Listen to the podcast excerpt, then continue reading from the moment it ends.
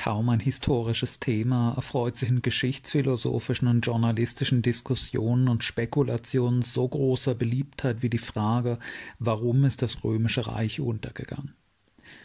Das römische Reich ist aber nicht im fünften Jahrhundert untergegangen und erst recht nicht an einem präzisen Datum wie dem berühmten 476 nach Christus. Die westliche Hälfte des römischen Reiches ist im fünften Jahrhundert unter der Wucht der germanischen Invasionen nach und nach zerbröckelt. Die östliche Hälfte des Reiches überstand aber die Völkerwanderung, konnte vorübergehend sogar einen Großteil der verlorenen Westprovinzen zurückerobern und existierte in einer sich langsam wandelnden Gestalt noch rund tausend Jahre lang weiter, bis an die Schwelle zur Neuzeit. Diesen das ganze Mittelalter hindurch fortbestehenden Teil des römischen Reiches nennen wir heute Byzantinisches Reich. Aber das ist eine moderne Wortschöpfung. Die Bewohnerinnen dieses Reiches bezeichneten sich selbst bis ins 15. Jahrhundert hindurch nur als Romäe, als Römer und ihren Staat als römisches Reich von Kaiser Augustus bis zu Kaiser Konstantin XI., der 1453, 39 Jahre vor der Entdeckung Amerikas, bei der Verteidigung Konstantinopels fiel, führt eine ununterbrochene Linie. Dieses Rom des Ostens, jahrhundertelang der größte, mächtigste Staat der christlichen Welt, ist im kollektiven historischen Bewusstsein Westeuropas heute erstaunlich wenig präsent. Im Schulunterricht kommt oströmische bzw. byzantinische Geschichte üblicherweise nur ganz am Rande vor. Und außer bei Menschen mit spezielleren historischen Interessen weiß kaum jemand etwas über byzantinische Geschichte. Wer kann in Westeuropa auch nur einige der bedeutendsten byzantinischen Kaiser nennen?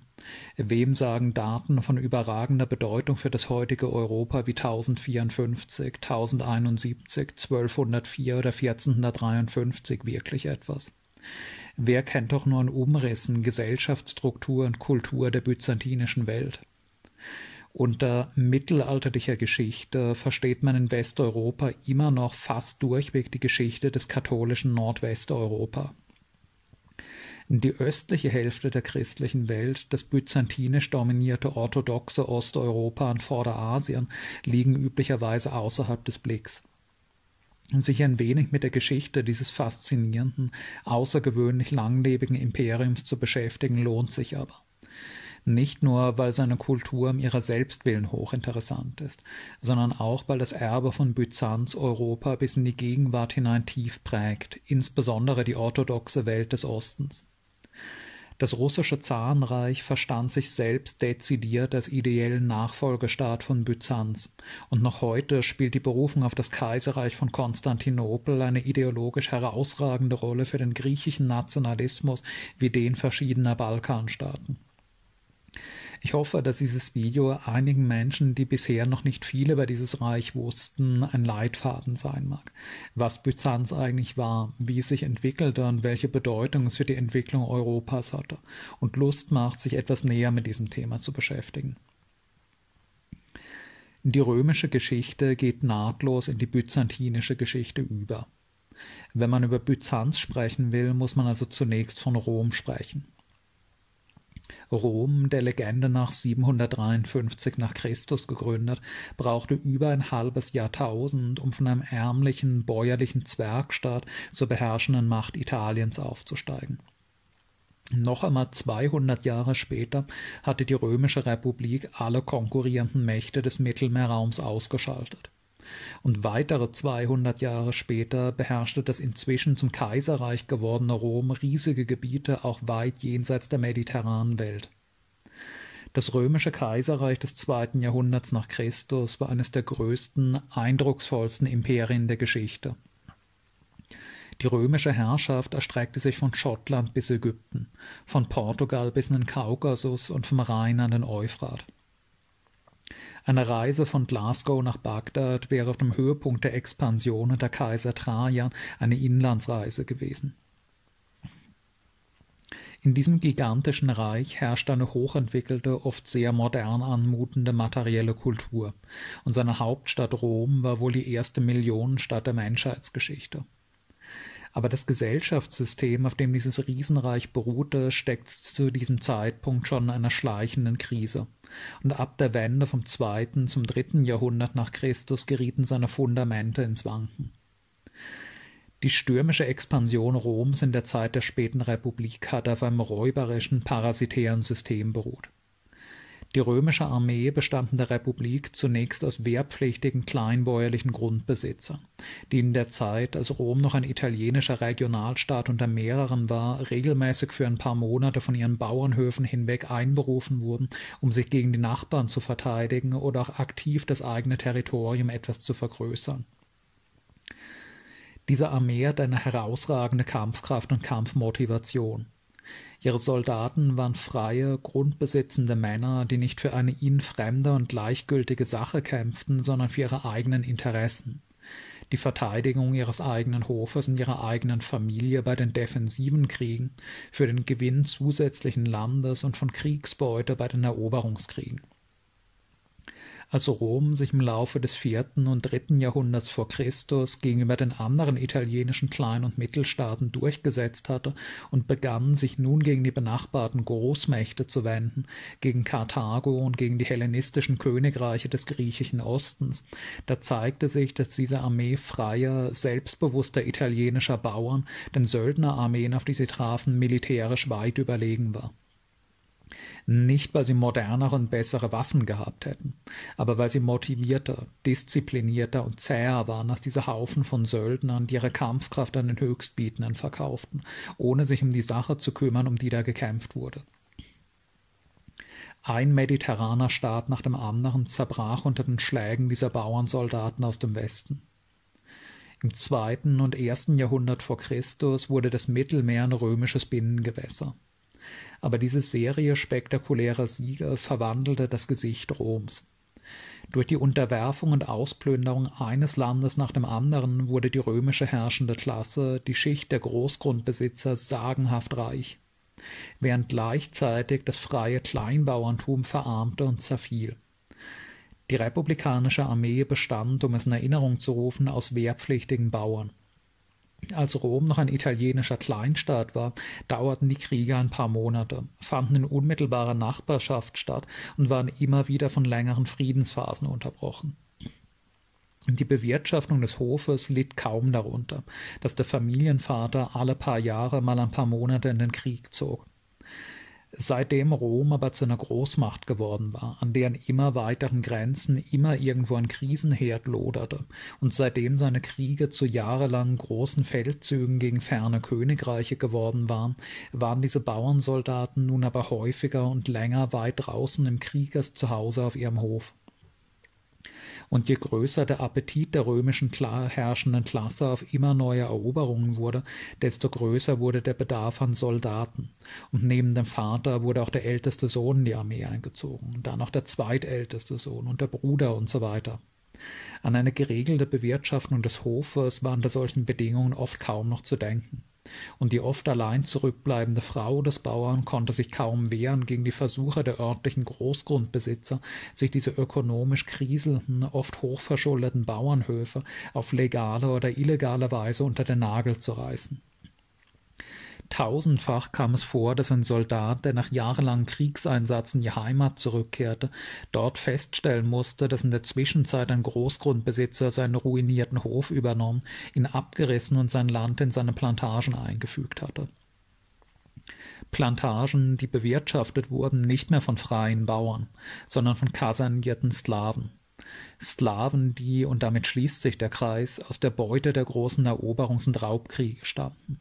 Denn nach Unterwerfung eines Landes wurden Hunderttausende oder gar Millionen seiner Einwohner als Sklaven verkauft, die damit zu einem billigen, jederzeit massenhaft verfügbaren Produktionsmittel wurden. Italien verwandelte sich von einem Land von freien Bauern bewirtschafteter kleiner Höfe in ein Land von Sklaven bewirtschafteter Plantagen. Die großen Eroberungskriege ruinierten das italienische Kleinbauerntum und machten aus den Großgrundbesitzern sagenhaft reiche Plantagenherren, die oft über Zehntausende Slaven geboten. Und dieser Prozess der Vernichtung des freien Bauerntums und der Durchsetzung der Slawenwirtschaft führt im zweiten und ersten Jahrhundert vor Christus zu massiven revolutionären Erschütterungen in der römischen Gesellschaft. Mit einer Kette von heftigen Klassenkämpfen, Bürgerkriegen, Slawenaufständen, Revolutionen, Konterrevolutionen, Verschwörungen und Diktaturen. Im ersten Jahrhundert vor Christus ist dann aber alles entschieden. Das freie Kleinbauerntum Italiens geht endgültig unter. Die Klasse der Großgrundbesitzer siegt auf voller Linie, und während auf dem Land Millionen kasernierte Slawen schuften, sammeln sich die Söhne der einstigen freien Bauern in den Städten. Besonders in der ungeheuer angeschwollenen Hauptstadt Rom, die im ersten Jahrhundert nach Christus wohl für antike Verhältnisse beispiellose 1 bis 1,5 Millionen Einwohner erreicht kümmerlich am Leben erhalten durch staatliche Almosen in Form von Lebensmitteln und Geld, mit denen man die deklassierte Masse ruhig hält. Dieses System, das auf ständigem Nachschub an massenhaft billigen Sklaven beruht, gerät in der mittleren Kaiserzeit aber in eine tiefe Krise. Am Beginn des zweiten Jahrhunderts nach Christus wird klar, dass das Reich einen Punkt der Überdehnung erreicht hat und nicht mehr expandieren kann. Kaiser Trajan unternimmt an der Wende vom ersten zum zweiten Jahrhundert nach Christus die letzten großen Eroberungskriege. Auf dem Balkan wird Dakien, ungefähr das heutige Rumänien, erobert, im Osten weite persische Gebiete im heutigen Irak. Aber diese neuen Eroberungen können nicht mehr gehalten werden. Trajans Nachfolger Hadrian muss die eroberten persischen Gebiete sofort nach Regierungsantritt wieder aufgeben. Dakien wird etwa ein Jahrhundert später geräumt. Die Grenzen sind jetzt derart lang, dass ein wirksamer militärischer Schutz kaum noch möglich ist, und die Wege zwischen den verschiedenen Provinzen werden so lang, dass das Reich kaum noch verwaltbar ist. Bis Nachrichten über irgendein Ereignis im tiefsten Mesopotamien in Rom ankommen und bis Anweisungen aus Rom zurück nach Mesopotamien gelangen, dauert es ein, zwei Monate. Die Grenzen des Möglichen sind erreicht, noch weitere Expansion geht nicht mehr. Und das heißt, der Nachschub an Massen billiger Sklaven versiegt. Umso mehr, als man die Bevölkerung der formell annektierten Gebiete, die nun Untertanen des Reiches, wenn nicht gar römische Bürger wurden, auch nicht mehr als Sklaven, auch nicht mehr als Sklaven verkaufen kann. Sklaven werden seltener und damit immer teurer. Das wäre an sich noch bewältigbar. Und die römische herrschende Klasse zeigt sich im Umgang mit dieser Lage durchaus kreativ, indem sie nach und nach zu einem neuen Wirtschaftssystem übergeht, dem sogenannten Kolonat. Seitdem Sklaven zu einem kostbaren Gut statt einem billigen Wegwerfartikel geworden sind, schwinden die ökonomischen Vorteile der Sklavenwirtschaft und beginnt sich die gesellschaftliche Entwicklung bis zu einem gewissen Grad wieder zurückzudrehen. Das Kleinbauerntum erlebt ein Revival. Die Großgrundbesitzer teilen ihre Ländereien jetzt nämlich immer häufiger in kleine Parzellen auf, die an jeweils eine Familie verpachtet werden, die dort gegen Zahlung einer Pachtgebühr in Eigenregie einen Bauernhof bewirtschaften kann. Bei diesen Pächtern handelt es sich üblicherweise um arme Freie, von denen es in den Städten ja reichlich gibt, manchmal aber auch um Sklaven, die nun zu Bauern mit eigenem Hof werden. Diese kleinbäuerlichen Pächter, die sogenannten Kolonen, zahlen dem Großgrundbesitzer entweder eine feste jährliche Geldsumme oder sie liefern einen bestimmten Prozentsatz ihrer Ernte ab. Aber sie bleiben dabei zunächst formell freie Bürger, die mit dem Grundbesitzer nur in einem Vertragsverhältnis stehen, aber das Recht haben, diesen Vertrag auch wieder zu kündigen und wegzugehen da solche kleinbäuerlichen Pächter, die von jeder Ertragssteigerung direkt profitieren, eine viel stärkere Motivation zur Erhöhung ihrer Produktivität haben als Sklaven, wird dieses System des Kolonats in Zeiten ständig sinkenden Slavenangebots und damit ständig steigender Preise für Sklaven für die Großgrundbesitzer immer attraktiver und bald zur rentabelsten Form der Landnutzung. Bis ins dritte, vierte Jahrhundert ist das Kolonat überall im Römischen Reich zur dominierenden Wirtschaftsform geworden. Auch in denjenigen Provinzen, in denen es kaum jemals große Sklavenwirtschaften gegeben hatte, in den Provinzen nördlich der Alpen oder in Ägypten beispielsweise.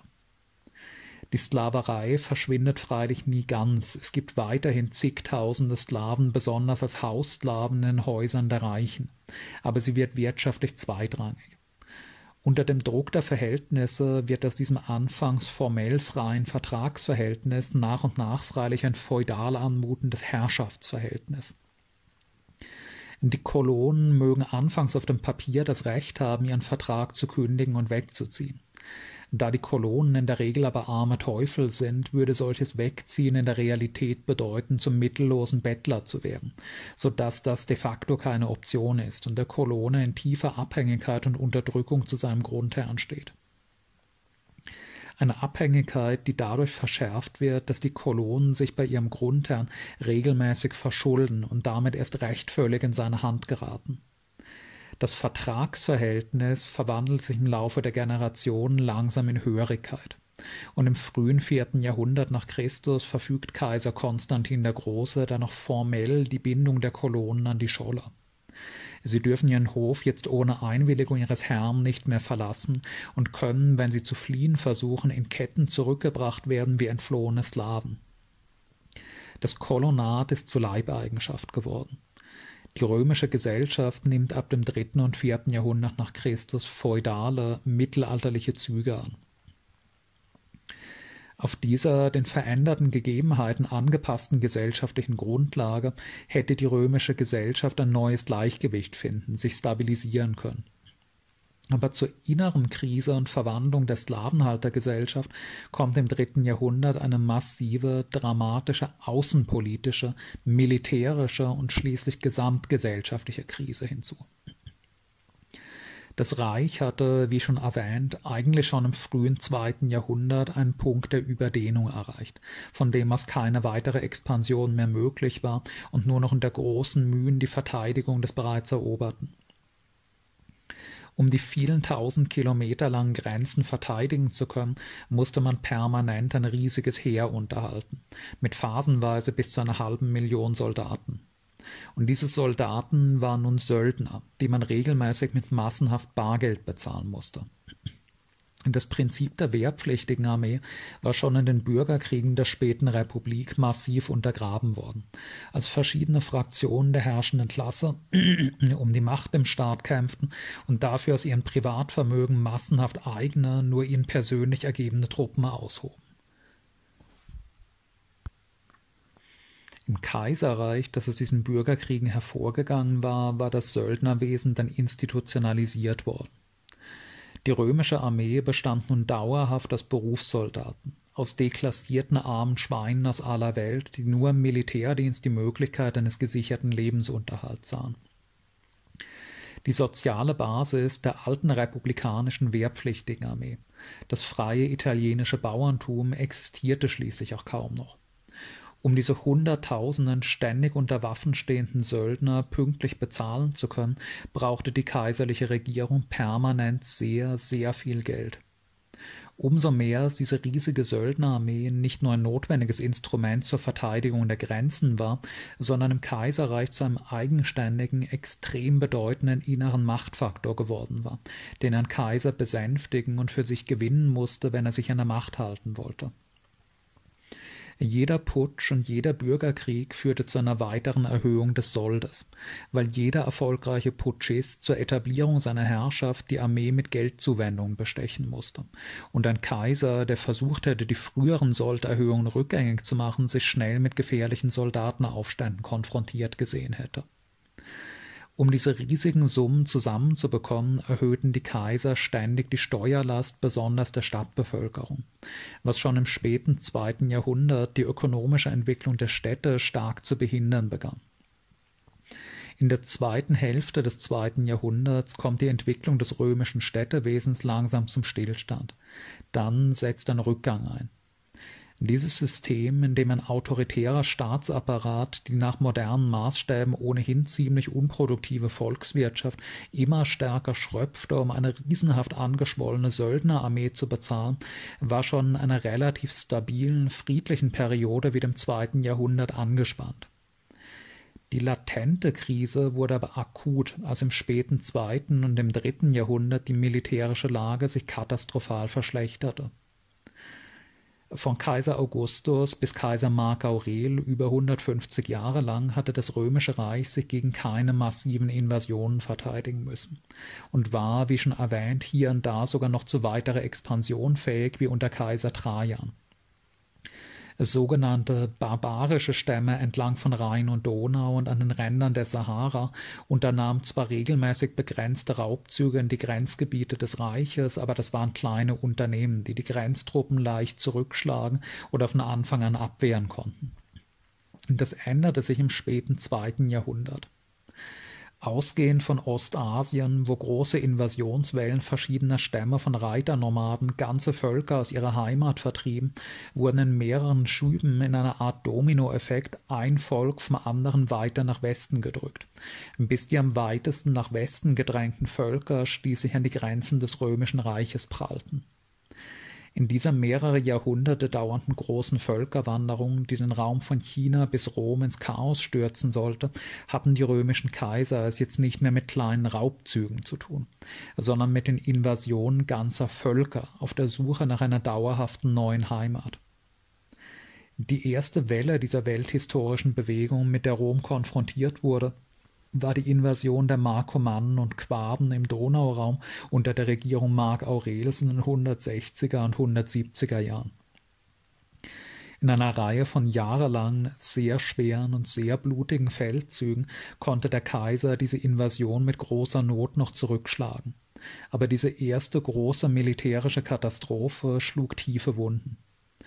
Die Staatsfinanzen wurden von diesem Krieg so erschüttert, dass die Regierung nur durch Steuererhöhung die Militärausgaben nicht mehr stemmen konnte und beginnen musste, ihre Münzen abzuwerten. Der Silbergehalt des Denars wurde von über 90 Prozent auf etwa 75 Prozent gesenkt. Die Spirale der Inflation begann.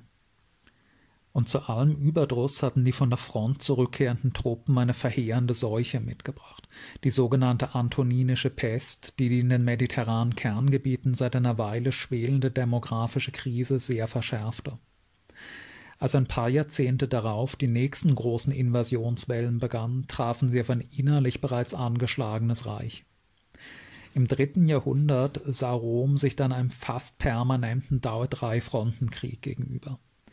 Germanische Völker drängten gegen die Rheingrenze. Eine Vielzahl verschiedener Völker aus dem russisch-ukrainischen Raum drängte nach Süden gegen die Donaugrenze. Und im Osten unternahm das lange Zeit relativ passive und friedliche Persien unter der dynamischen, aggressiven neuen Dynastie der Sassaniden eine große Invasion gegen die römischen Ostprovinzen nach der anderen. Zu diesen drei Hauptfronten kamen kleinere Krisenherde wie in Nordafrika, wo die römischen Grenztruppen sich einen ständigen Guerillakrieg mit Berberstämmen lieferten, oder Schottland, wo Skoten und Pikten die römische Nordgrenze bedrängten. Unter diesem permanenten, gewaltigen Druck musste das Reich nun in großem Stil Territorium preisgeben. Im Westen wurde der Großteil Süddeutschlands geräumt. Auf dem Balkan musste Dakien aufgegeben werden und Rom sich an die Donau zurückziehen. Im Osten ging Territorium im Zweistromland an die Perser verloren. Und auch dort, wo es zu keinen formalen Gebietsabtretungen kam, brach die römische Herrschaft zeitweise weitgehend zusammen. An der Rheingrenze etwa konnten die römischen Truppen im Laufe des dritten Jahrhunderts mehrere große germanische Invasionen nicht abwehren.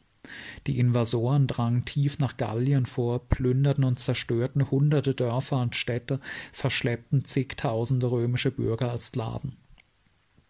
Im Osten konnten persische Heere vorübergehend bis an die Mittelmeerküste vorstoßen und sogar Antiochia, die drittgrößte Stadt des Reiches, einnehmen und plündern. Beim römischen Gegenangriff ein paar Jahre später wurde Kaiser Valerian vernichtend geschlagen und gefangen genommen. Der Kaiser beendete sein Leben als Sklave des persischen Großkönigs. Die Demütigung Roms konnte nicht tiefer sein. Angesichts der offenkundigen Unfähigkeit der Reichsregierung, die Grenzprovinzen wirksam zu verteidigen, machten sich sezessionistische Bewegungen breit. Im Osten machten sich mit der syrischen Oasenstadt Palmyra als Hauptstadt zeitweise große Teile der römischen Ostprovinzen selbstständig. Dasselbe geschah in den 250er Jahren in Gallien, wo ein Offizier namens Postumus ein Gallien, Britannien und Spanien umfassendes Sonderreich gründete, dessen Hauptstadt erst Köln, dann Trier war. Wenig später marschierten germanische Invasoren, ohne auf großen Widerstand zu stoßen, plündernd bis nach Griechenland. Und als zum ersten Mal seit 400 Jahren fremde Invasoren in Italien auftauchten, wurde die bisher unbefestigte Hauptstadt eilig mit einer neuen Stadtmauer umgeben, der heute noch teilweise erhaltenen Aurelianischen Mauer. Die ständigen Kriege und Invasionen, die man kaum noch abwehren konnte, führten auch zum ökonomischen Kollaps. In den verwüsteten Grenzprovinzen kamen Handel und komplexere Wirtschaftsformen zeitweise sowieso zum Erliegen und schmolz die Bevölkerung durch Krieg und Flucht zusammen. In denjenigen Provinzen, die nicht unmittelbar vom Krieg betroffen waren, erdrosselten bald explodierende Steuerforderungen und Hyperinflation das Wirtschaftsleben.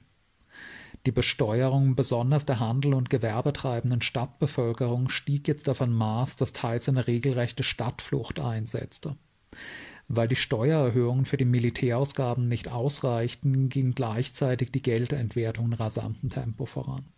Aus den Silbermünzen wurden jetzt in ungeheuren Massen geprägte Kupferstücke, die nur noch mit einer hauchdünnen Silberschicht simulierten Edelmetallmünzen zu sein.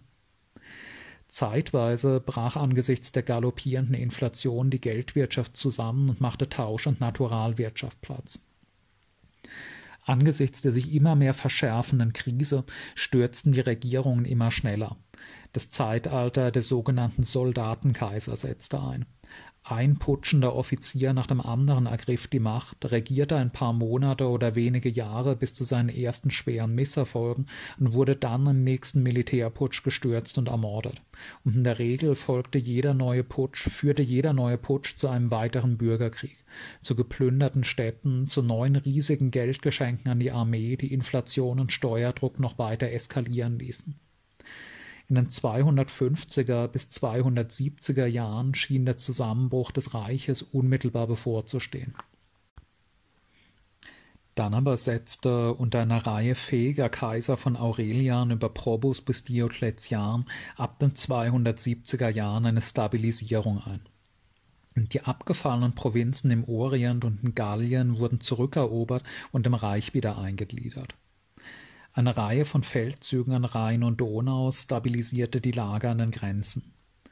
Durch eine Währungsreform wurde die Hyperinflation gestoppt und erholten sich Handel und Geldwirtschaft wieder einigermaßen und Ende des dritten Jahrhunderts führt Kaiser Diokletian ein neues Regierungssystem ein, das Verteidigung und Verwaltung der Provinzen deutlich erleichterte, das System der sogenannten Tetrarchie.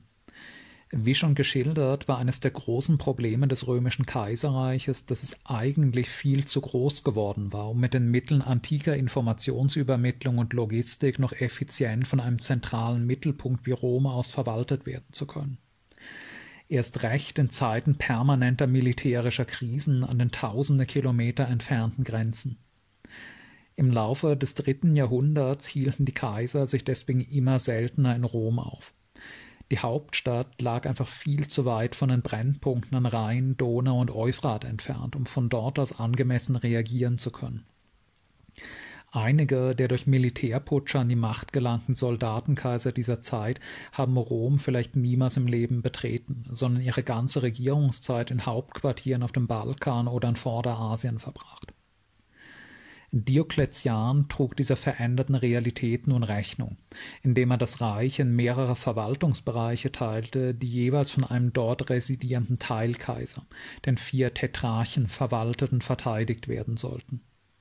In diesem System gab es zwei Oberkaiser, die beiden Augusti, von denen einer für die westliche und einer für die östliche Hälfte des Reiches zuständig war. Jedem dieser Augusti unterstand wiederum jeweils ein Unterkaiser, ein Cäsar, der seinerseits einige Provinzen zur Verwaltung erhielt. In Diokletians Konzept sollten beide Augusti nach einigen Jahren jeweils das Amt niederlegen und sich ins Privatleben zurückziehen, ihre Caesares ihre Stellung übernehmen und wieder zwei neue Unterkaiser berufen. Als Diokletian im Jahr 305 nach Christus tatsächlich zurücktrat und sich als Privatmann in seinen Palast im kroatischen Split zurückzog, funktionierte das allerdings nicht wie vorgesehen, sondern löste eine Kette jahrelanger verwickelter Bürgerkriege zwischen den verschiedenen Teilkaisern aus, die alle doch wieder die Alleinherrschaft über das ganze Reich erringen wollten. Und am Ende der Bürgerkriege setzte sich mit Konstantin dem Großen wieder ein einziger Kaiser für das Gesamtreich durch. Die Idee der Aufteilung des Reiches unter mehrere Teilkaiser blieb aber bestehen, und im Laufe des vierten Jahrhunderts wechselten immer wieder Phasen mit einem einzigen Kaiser und Phasen mit mehreren Teilkaisern ab. Erst als Kaiser Theodosius 395 nach Christus das Reich unter seinen beiden Söhnen Arcadius und Honorius teilte, wurde diese Teilung endgültig es gab nun ein weströmisches und ein oströmisches Reich, die sich formell zwar weiterhin als nur aus praktischen Verwaltungsgründen unterteilte Bereiche desselben Reiches betrachteten, sich de facto aber immer mehr zu zwei verschiedenen Staaten entwickelten.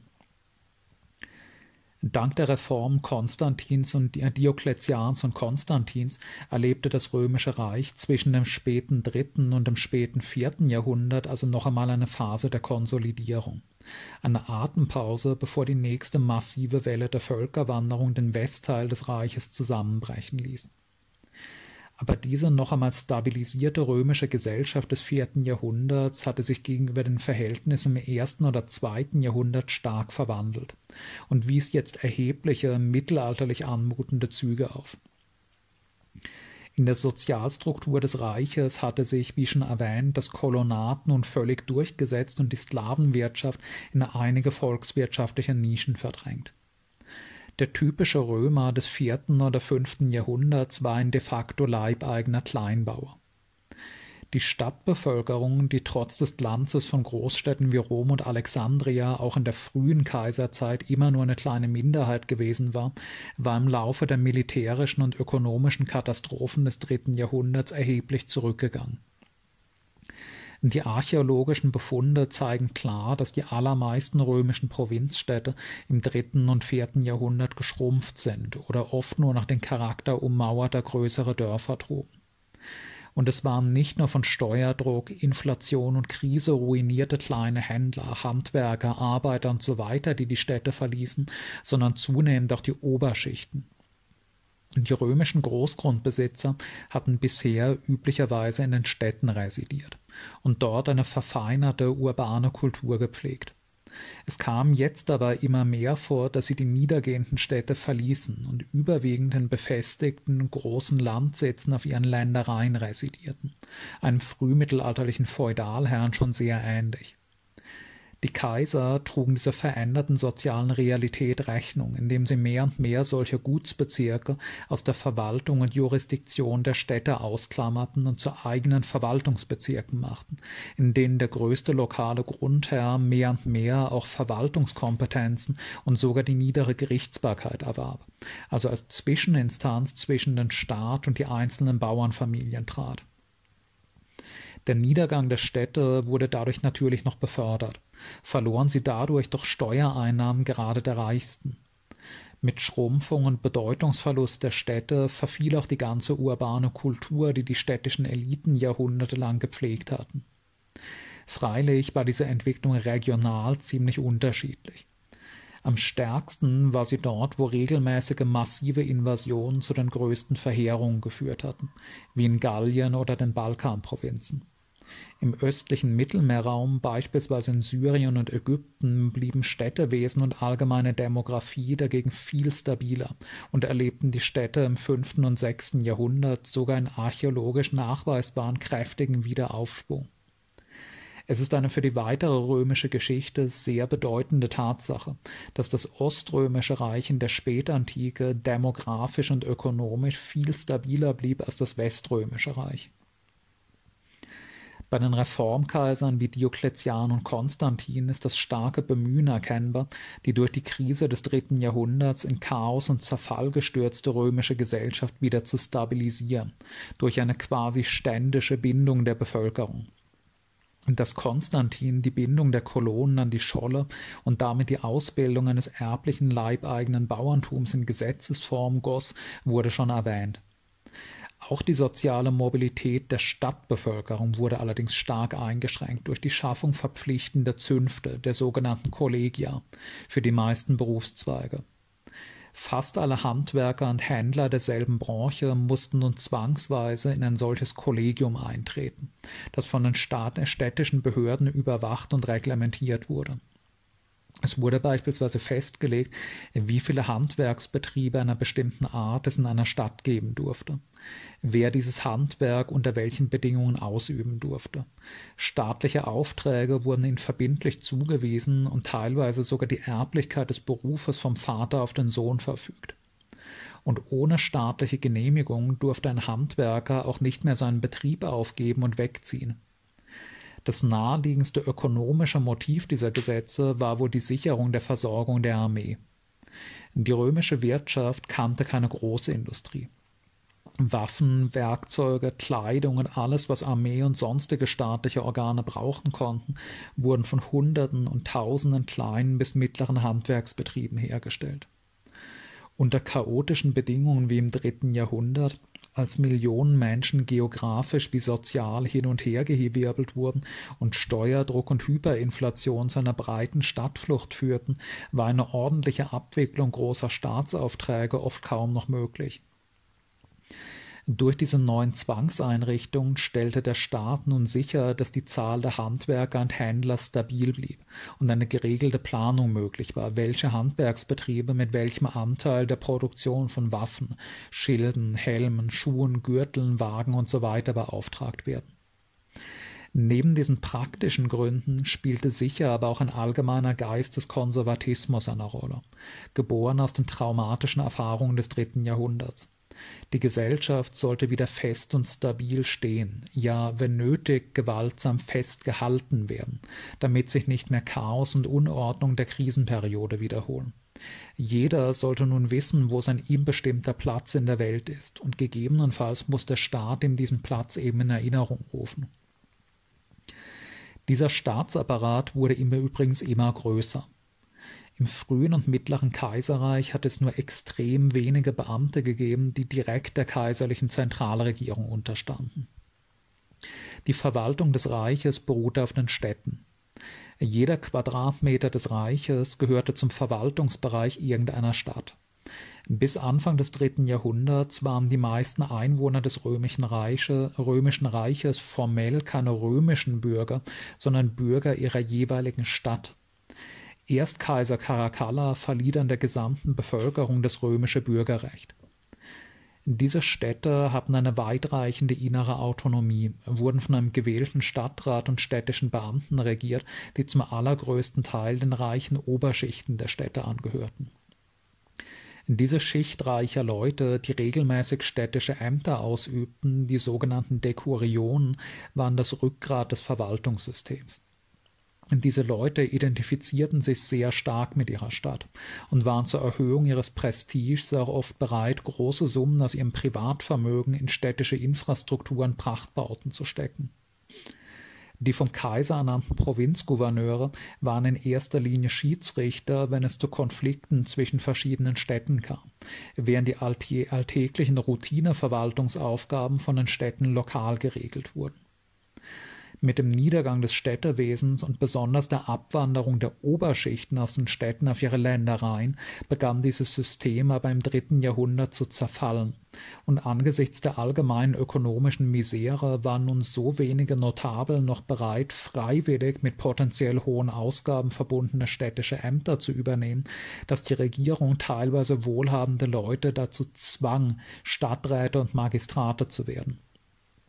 Auf Dauer war das aber keine Lösung, und so musste die kaiserliche Zentralregierung immer mehr Verwaltungsaufgaben übernehmen, die bisher in der Hand der Stadtverwaltung gelegen hatten. Der Beamtenapparat der kaiserlichen Regierung schwoll nun auf mehrere Zehntausend Beamte an, eine für einen vormodernen Staat ungeheure Zahl. In jeder Stadt gab es nun Büros der staatlichen Behörden, insbesondere der Finanzverwaltung, die akribisch Bevölkerung, Landbesitz und Erntemengen in ihrer Gegend erfasste, um aus der Bevölkerung das Maximum an Steuern herauspressen zu können, das man für die Besoldung der riesigen Armee brauchte während die gesellschaftliche Struktur des römischen Reiches sich im dritten und vierten Jahrhundert immer mehr mittelalterlichen Verhältnissen annäherte, war in Bezug auf den Charakter des Staates also das Gegenteil der Fall während mittelalterliche Feudalreiche durch eine sehr lockere Struktur und einen kaum vorhandenen zentralen Regierungsapparat gekennzeichnet sind, wurde das spätantike römische Reich ein wild wucherndes bürokratisches Monstrum, dessen Beamtenschaft immer größer wurde und in immer mehr Lebensbereiche kontrollierend und regulierend eingriff diese Kombination aus enorm hohem Steuerdruck mit Drucken, mit drückender bürokratischer Bevormundung führte dann auch dazu, dass im fünften Jahrhundert die Provinzbevölkerung die Eroberung ihrer Region durch sogenannte barbarische Invasionen oft erleichtert als Befreiung begrüßte. An der Spitze dieser gewaltigen bürokratischen Maschinerie stand der Kaiser, beziehungsweise die Kaiser in den Phasen mit mehreren Teilkaisern.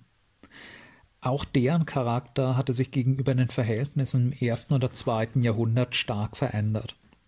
Das römische Reich war zwar schon seit den Zeiten von Caesar und Octavian Augustus de facto eine Monarchie geworden aber aus Respekt vor den altehrwürdigen republikanischen Traditionen bemühten sich die meisten Kaiser bis ins zweite Jahrhundert wenigstens oberflächlich die Fassade einer Republik aufrechtzuerhalten, in der sie selbst nur die obersten Beamten seien, wenn auch auf Lebenszeit. Die republikanischen Wahlämter bestanden weiter, wenn auch oft nur noch als weitgehend funktionslose Ehrentitel. Die Kaiser selbst nahmen regelmäßig den Titel des Konsuls an, des höchsten Beamten der Republik. Der Senat als Versammlung der wichtigsten Grundbesitzerfamilien existierte weiter und hatte sogar noch gewisse politische Funktionen und ein sehr hohes Prestige. Auf den Bronzemünzen war weiterhin aufgeprägt, sie seien auf Beschluss des Senats geprägt worden, und auf ihren Statuen und Münzen trugen die Kaiser keine Krone wie die hellenistischen Könige, sondern einen Lorbeerkranz, in der Republik eine Ehrenauszeichnung für besonders verdienstvolle Bürger. Vereinzelte frühe Kaiser wie Caligula und Nero, die diese Maskerade nicht mitspielten, die alten senatorischen Eliten offen brüskierten und verhöhnten und durch willkürliche Gewaltakte zeigten, wer der wirkliche Herr im Staat ist, werden von der senatorisch geprägten römischen Geschichtsschreibung in den schwärzesten Farben geschildert. Und ihre Missachtung aller althergebrachten Formen und Konventionen wurde allgemein als skandalös und provokant empfunden. Von Kaiser Nerva bis Kaiser Mark Aurel herrschten dann vom späten ersten bis späten zweiten Jahrhundert aber durchgehend sehr senatsfreundliche Kaiser, die sich alle wieder darum bemühten, den alten Formen Respekt zu zollen. Diese Phase der Monarchie in republikanischem Kostüm bezeichnet man als Prinzipat. Wie so viele alte Einrichtungen wird auch dieses Prinzipat von der Krise des dritten Jahrhunderts hinweggefegt. Zwischen den 230er Jahren und dem Ende des Jahrhunderts wird das Reich von Offizieren regiert, die fast alle durch Militärputsche und die Ermordung ihres Vorgängers an die Macht gelangt waren. Die meisten von ihnen stammten aus Randprovinzen des Reiches, oft aus niedrigen sozialen Schichten. Die verfeinerte Kultur der alten italienischen senatorischen Eliten war diesen durch nackte Gewalt an die Macht gelangten Berufssoldaten aus der Provinz völlig fremd, und sie dachten auch nicht daran, eine Komödie aufzuführen, um sich das Wohlwollen irgendwelcher konservativen alten Spießer im fernen Rom zu erringen. Diese kaiserlichen Militärdiktatoren zeigen offen und unverhüllt, dass sie die unumschränkten Herren sind, ohne sich um altehrwürdige traditionelle Formen und Bräuche zu kümmern. Die Tatsache, dass Rom immer mehr an Bedeutung verliert und die Kaiser immer häufiger fast durchweg weit entfernt von Italien residieren, beschleunigt diesen Prozess sicher. Konstantin der Große, selbst Spross einer Berufssoldatenfamilie vom Balkan, war angewidert von Rom und seiner frechen Bevölkerung, als er der alten Hauptstadt einmal einen Besuch abstattete. Diese im dritten Jahrhundert beginnende Phase, in der die Kaiser offen als unumschränkte Despoten auftreten, bezeichnet man als Dominat, von Dominus Herr, wie die Kaiser sich nun selbst nennen. Auf ihren Münzen und Inschriften werden die Kaiser im vierten Jahrhundert dann durchgehend als Dominus Noster bezeichnet, als unser Herr. Bisher war Dominus der gängige Begriff zur Bezeichnung eines Sklavenhalters gegenüber seinen Sklaven gewesen Während die Soldatenkaiser des dritten Jahrhunderts aber grobe, durch Putsch an die Macht gelangte Aufsteiger waren, werden die Kaiser im vierten Jahrhundert, als es zur Bildung wieder einigermaßen stabiler, erblicher Dynastien kommt, in eine von den normalen Menschen weit entfernte Sphäre gerückt die Kaiser verbringen jetzt einen Großteil ihres Lebens verborgen in den Gemächern ihrer prachtvollen, von Mauern einer tausende Mann umfassenden Garde geschützten Paläste, den Blicken normaler Menschen fast völlig entzogen. Alles, was mit dem Kaiser zu tun hat, wird jetzt als heilig bezeichnet. Seine Gemächer sind die heiligen Gemächer.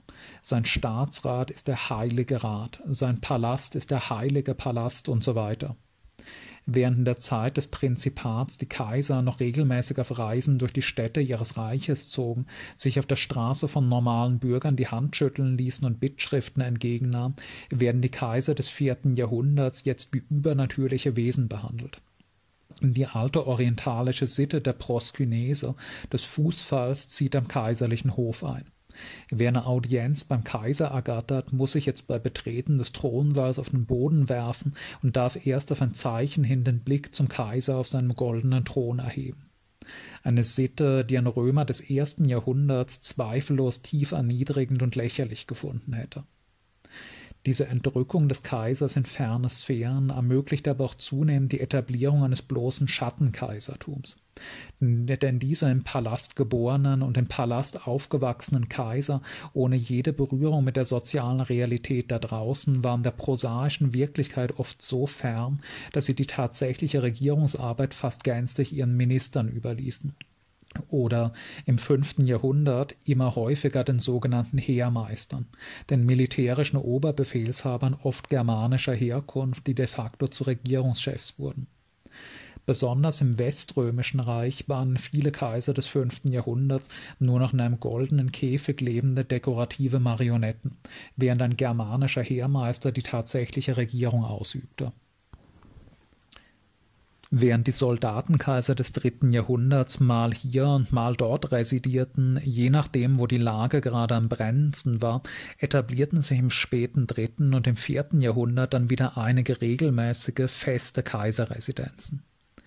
Im Westen beispielsweise wurde Trier eine regelmäßige kaiserliche Residenzstadt mit einem großen Palast und wuchs dadurch zur größten römischen Stadt nördlich der Alpen an. Im Osten wurde Nikomedia in Kleinasien eine bevorzugte Residenz. Ab Konstantin dem Großen stellte eine Residenzstadt aber alle anderen in den Schatten. Konstantin wollte eine Rom ebenbürtige neue Hauptstadt errichten, und zwar im griechisch geprägten Osten des Reiches, Reiches, der Italien, den lateinischsprachigen Westen an demografischem und ökonomischem Gewicht ohnehin längst überholt hatte. Konstantins Wahl fiel auf eine alte griechische Kleinstadt namens Byzantion.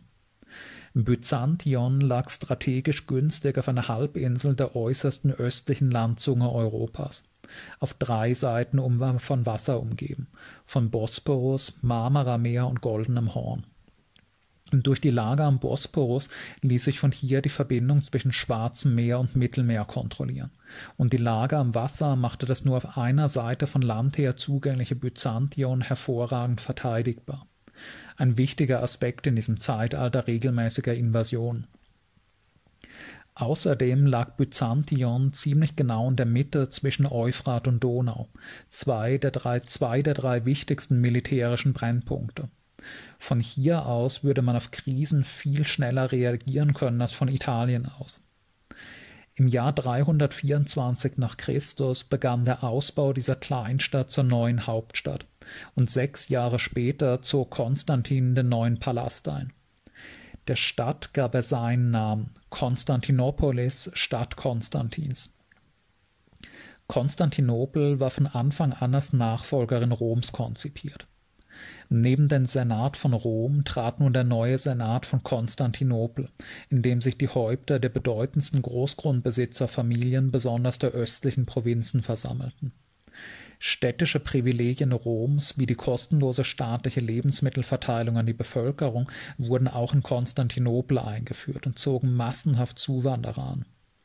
Für die Trinkwasserversorgung wurde ein größeres Netz von Aquädukten als in Rom gebaut und die Stadt mit monumentalen Prachtbauten ausgestattet. Konstantinopel wuchs rasant und erreichte im fünften und sechsten Jahrhundert wahrscheinlich etwa eine halbe bis dreiviertel Million Einwohner. Im fünften Jahrhundert wurde die von Konstantin angelegte Stadtmauer bereits zu eng und musste unter Kaiser Theodosius II. ein neuer, extrem weitläufiger Mauerring gezogen werden, die nach ihm benannte Theodosianische Mauer, die größte und stärkste Stadtbefestigung der gesamten antiken und mittelalterlichen Welt die aus mehreren Mauerringen hintereinander bestehenden, mit hunderten mächtigen Wehrtürmen und breiten Gräben und Wällen versehenen theodosianischen Mauern waren mit vormodernen Belagerungstechniken praktisch uneinnehmbar. Und knapp 800 Jahre lang sollte es trotz zahlreicher Belagerung keinem fremden Heer jemals gelingen, die Stadt einzunehmen.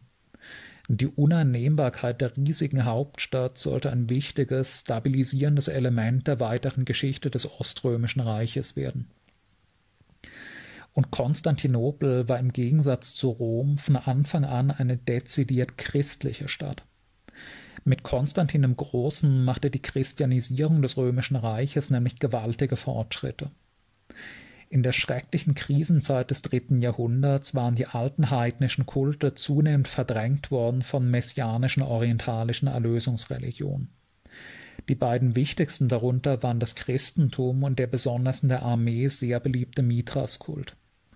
Die alte griechisch-römische Religion war eine ziemlich prosaische Religion, quasi öffentlichen Charakters gewesen, in der es kaum um die Diskussion metaphysischer Systeme oder die persönliche Erlösung des Gläubigen ging, sondern um religiös verbrämte Staatsakte. Die römischen Priester waren keine vergeistigten theologischen Grübler, sondern Angehörige der städtischen Oberschichten, die Opfergaben und sonstige religiöse Rituale als gemeinschaftsstiftende, staatstragende Zeremonien vollzogen, bei denen der Staat, der Kaiser und die bestehende Gesellschaftsordnung eine religiöse Weihe bekam. Im Laufe der Kaiserzeit wurde dieser staatstragende Charakter der Religion dadurch noch bekräftigt, dass nun auch den Kaisern Opfergaben dargebracht wurden wie einem Gott. Zuerst nur bereits verstorbenen Kaisern, dann auch dem lebenden Amtsinhaber. Mit religiösen Überzeugungen hatte das wenig zu tun. Natürlich war jedem klar, dass diese Militärdiktatoren des dritten Jahrhunderts, die an die Macht gekommen waren, indem sie ihren Amtsvorgängern einen Putsch abgestochen hatten, keine göttlichen Wesen waren, sondern normale Menschen aus Fleisch und Blut. Indem man dem Kaiser regelmäßig ein zeremonielles Opfer darbrachte, drückte man aus, dass man ein loyaler Untertan war, der dem Kaiser an der bestehenden Staatsordnung im Allgemeinen mit Respekt begegnet. Diese Religion war zutiefst unpersönlich. Theologische Fragen spielten darin kaum eine Rolle. Es ging nicht um die Erlösung des Individuums, es gab nicht einmal so etwas wie eine klare Lehrmeinung darüber, ob es ein Leben nach dem Tod gibt. Es ging um symbolisches Zelebrieren des Staates, der Gemeinschaft und des Kaisers. Wie wenig ernst die gebildeten Römer der Kaiserzeit die Geschichten über die heidnischen Götter oft nahmen, kann man beispielsweise schön den Satiren Lukians sehen, in denen die Götter als lächerliche Cartoonfiguren parodiert werden, ohne dass das für große Empörung gesorgt zu haben scheint. Gerade weil theologische und metaphysische Fragen in dieser prosaischen, staatstragenden Religion eine so geringe Rolle spielten, konnte sie auch sehr tolerant sein so ziemlich alle lokalen Götter und Kulte der Provinzen wurden respektiert, solange die Leute auch den Staatsgöttern dem Kaiser symbolische religiöse Anerkennung bezeugten. In den antiken Polytheismus konnten sowieso beliebig viele weitere Götter integriert werden, und es war ganz üblich, dass einfache Leute, wenn sie eine Reise unternahmen, in jeder Gegend anderen Göttern ein Trank oder Räucheropfer darbrachten, weil in dieser Stadt oder jenem Landstrich ja dieser oder jener Gott besonders stark und nützlich ist. Die einzige Religion im Römischen Reich, die in dieses System nicht so richtig integrierbar war, war das streng monotheistische Judentum, das keinem Gott außer dem eigenen auch nur eine symbolische Anerkennung zu zollen bereit war. Für die Römer war das irritierend und provokant und mehrmals kam es zu staatlichen Maßnahmen gegen die Juden, besonders im ersten Jahrhundert, als in Palästina ein stark religiös geprägter jüdischer Aufstand gegen die römische Herrschaft ausbrach und blutig niedergeworfen werden musste. Aber schließlich wurden die Juden als eine seltsame, für sich lebende kleine Minderheit schulterzuckend akzeptiert. Schließlich griffen sie den römischen Staat nach dem ersten Jahrhundert nie mehr direkt an und versuchten noch kaum Nichtjuden zu bekehren. Eine jüdische Sekte, die lehrte, ein in der Regierungszeit von Kaiser Tiberius hingerichteter Tischlersohn namens Jesus aus Nazareth sei der von der Heiligen Schrift geweissagte Messias gewesen, begann sich nun allerdings im zweiten und besonders im dritten Jahrhundert immer weiter auszubreiten auch Nichtjuden offensiv zu bekehren und entwickelte sich im Laufe der Zeit zu einer deutlich vom Judentum getrennten eigenen Religion, dem Christentum. Diese Religion war ebenso streng monotheistisch wie das Judentum und verweigerte kategorisch jede auch nur symbolische religiöse Anerkennung der römischen Staatsgötter und des Kaisers wurde aber schnell als viel subversiver und gefährlicher als das Judentum empfunden. Erstens, weil die Christen häufig Angehörige der Unterschichten anzogen, die mit der Konversion zum Christentum gegen die bestehende Ordnung protestierten, und zweitens, weil die Christen durch Missionsarbeit aggressiv nach Expansion strebten. Die Juden betrachteten ihren Gott als nationalen Gott ihres Volkes die Christen ihren Gott dagegen als universalen Gott aller Menschen, zu dessen Gesetzen man alle Menschen bekehren müsse. Das Ziel der Christen war nicht vom römischen Staat als eine kleine religiöse Gemeinschaft unter vielen toleriert zu werden, sondern ihren Glauben zum einzigen Glauben der Menschheit zu machen. Der religiöse Fanatismus der Christen, ihre demonstrative Verweigerung gegenüber den Einrichtungen und Traditionen des römischen Staates waren für die römischen Eliten zutiefst verstörend und unbegreiflich. Ein lebhaftes Beispiel für die Wahrnehmung dieser neuen Religion durch die alten Eliten sind die erhaltenen Briefe Plinius des Jüngeren, eines gebildeten, aufgeklärten und reichen senatorischen Großgrundbesitzers, der unter Kaiser Trajan um 100 nach Christus einen hohen Verwaltungsposten in der kleinasiatischen Provinz Bithynien ausübte. Dort im griechischen Osten des Reiches hatte sich das Christentum damals schon örtlich recht stark ausgebreitet. Der aus Italien stammende Plinius wurde dort zum ersten Mal mit Christen konfrontiert und beschreibt in einem Brief an den Kaiser die Verwirrung, die es ihn stürzte, als er über einige Christen zu Gericht saß, die als Hochverräter abgeurteilt werden sollten, weil sie kategorisch jede kleine symbolische Anerkennung des Kaisers und der Staatsgötter verweigerten. Plinius redete ihnen gütlich zu, gab ihnen zu verstehen, dass es hier doch gar nicht um religiöse Überzeugungen ging, sondern nur darum, als symbolischen Akt eine Räucherkerze für den Kaiser anzuzünden oder ihm mit einem Segensspruch einen Becher Wein zu widmen, um damit zu zeigen, dass sie brave Bürger sind, denen das Reich am Herzen liegt und die loyal zu ihrem guten Kaiser stehen. Aber die Christen ließen nicht mit sich reden verweigerten kategorisch jede solche Geste als Götzendienst, auch nach zweifachen, auch nach dreifachen Überzeugungsversuchen des Plinius, der sich schließlich gezwungen sah, sie für ihre starrsinnige Missachtung der staatlichen Autorität zum Tode verurteilen. Dabei klingt aus seinem Brief an den Kaiser etwas schlechtes Gewissen und Ratlosigkeit.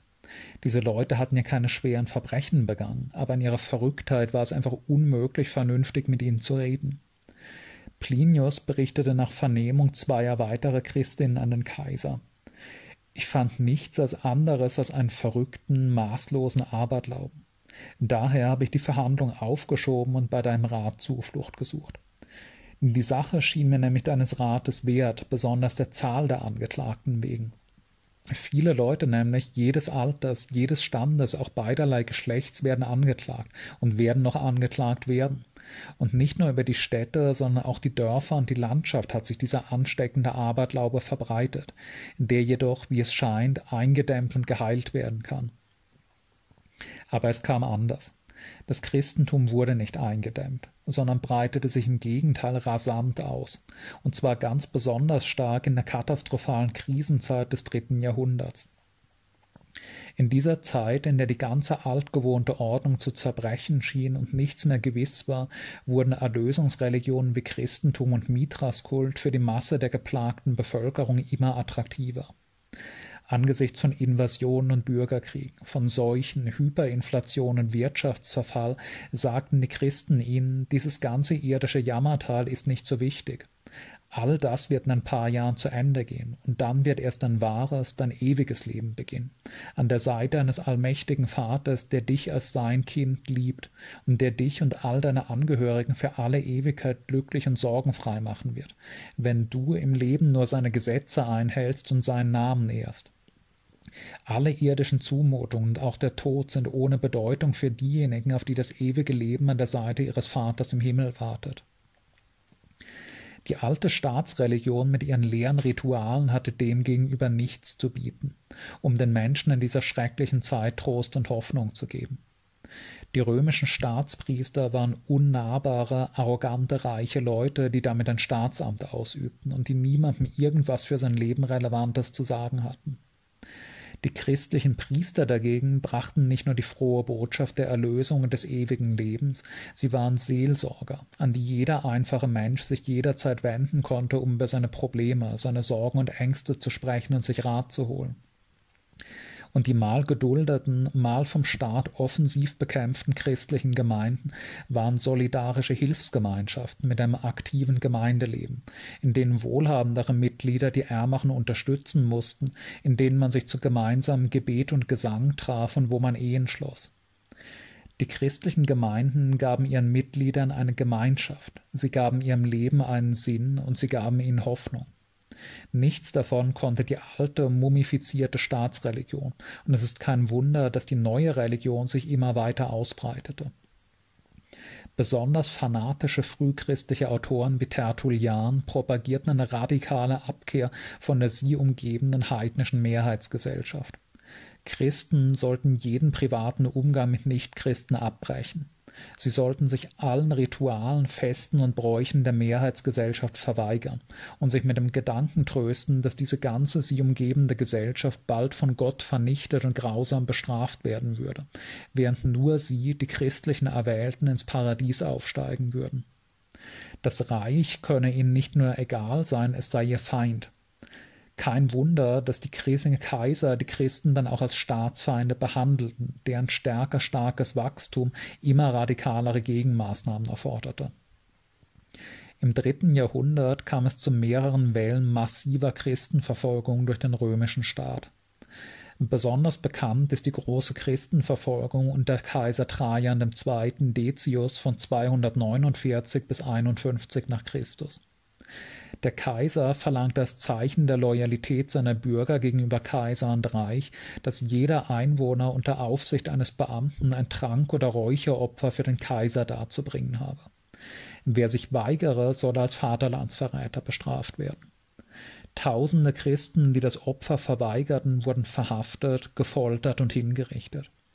Aber all diese Verfolgungswellen, die sich bis Ende des dritten Jahrhunderts hinzogen, änderten nichts am Siegeszug des Christentums. Im Gegenteil, das heroische Beispiel der Märtyrer, die lieber starben, als ihren Gott zu verleugnen, und die fröhlich singend in den Tod gingen, steigerten nur noch das Prestige der neuen Religion. Offensichtlich konnte der Tod einem Christen wirklich nichts anhaben. Wie Tertullian schrieb, sanguis martyrorum semen Christianorum. Das Blut der Märtyrer gebiert neue Christen. Im frühen vierten Jahrhundert zog der nach einer Reihe von Bürgerkriegen zur Alleinherrschaft gelangte Konstantin die Konsequenz aus der offenkundigen Sinnlosigkeit der Christenverfolgung. Er legalisierte offiziell das Christentum und förderte massiv die christliche Religion. Aus staatlichen Mitteln wurden jetzt große, prächtige Kirchen gebaut. Auf den Münzen erscheinen christliche Symbole und die Kinder des Kaisers wurden im christlichen Glauben erzogen. Wie viel davon auf religiöse Überzeugung Konstantins zurückging und wie viel politisches Kalkül war, wird sich kaum noch bestimmen lassen. Aber jedenfalls war der Versuch, das bisher subversive Christentum in den römischen Staat zu integrieren und zu einer Stütze des Reiches zu machen, ein voller Erfolg. Christ und treuer römischer Bürger zu sein, war jetzt kein Widerspruch mehr, sondern das eine bedingte das andere. In dem Moment, in dem der Kaiser die Kirche nicht mehr verfolgte, sondern protegierte und mit Geld und Würden überhäufte, begann die Kirche zu lehren, dass die römischen Kaiser durch Gottes Willen das weltliche Regiment führen und ungehorsam gegenüber dem Kaiser damit auch gegen den Willen Gottes sei. In den Gottesdiensten wurde jetzt für das Wohl des Kaisers und seiner Familie gebetet mit dem Aufstieg einer so mächtigen, kraftvollen, die Herzen der Menschen so viel stärker als der fade, ausgehöhlte, alte heidnische Kult bewegenden Religion mit dem Christentum zur faktischen Staatsreligion, gewann das spätrömische Kaisertum einerseits eine gewaltige neue ideologische Kraftquelle. Andererseits ergab sich nun das jahrhundertelang ungelöste Problem des Verhältnisses von Kaiser und Klerus. Konstantin selbst wollte sich auch in religiösen Fragen sofort zum unumschränkten Herrn der Kirche aufschwingen, und als mit dem Streit um die arianische Strömung innerhalb der Kirche eine erbitterte Debatte um die Natur Christi ausbrach, glaubte Konstantin den Streit Streit beenden zu können, indem er ein Konzil einberief und dort ein Machtwort sprach. Aber obwohl das Konzil von Nikäa zentral für das spätere christliche Glaubensbekenntnis wurde, war die Sache nicht so einfach. Der von Konstantin in den Sattel gehobene Klerus entwickelte schnell ein Selbstbewusstsein, dass man in theologischen Fragen nicht einfach Machtworte des Kaisers abnickte. Theologische Konflikte und Machtkämpfe zwischen Kaiser und Kirche durchziehen nicht nur die gesamte spätrömische und byzantinische, sondern später auch die Geschichte Mittel- und Westeuropas im Hochmittelalter. Mit der Ausnahme des nur zwei Jahre lang regierenden Kaisers Julian, dessen Versuch einer heidnischen Restauration völlig scheiterte, waren alle Kaiser des vierten Jahrhunderts Christen, die die Kirche massiv unterstützten und zu einer mächtigen, staatstragenden Institution machten. Ende des vierten Jahrhunderts wurde das Christentum von Kaiser Theodosius dann auch offiziell zur römischen Staatsreligion erklärt und der heidnischen Religion der Kampf angesagt die Tempel geschlossen oder in Kirchen umgewandelt. Zwar hat es bis ins sechste Jahrhundert noch eine bedeutende heidnische Minderheit gegeben, aber im Laufe des vierten Jahrhunderts war das römische Reich unwiderruflich ein christliches Imperium geworden. Dieses christlich gewordene Reich wurde nun also nach dem Tod von Kaiser Theodosius in eine östliche und eine westliche Hälfte geteilt.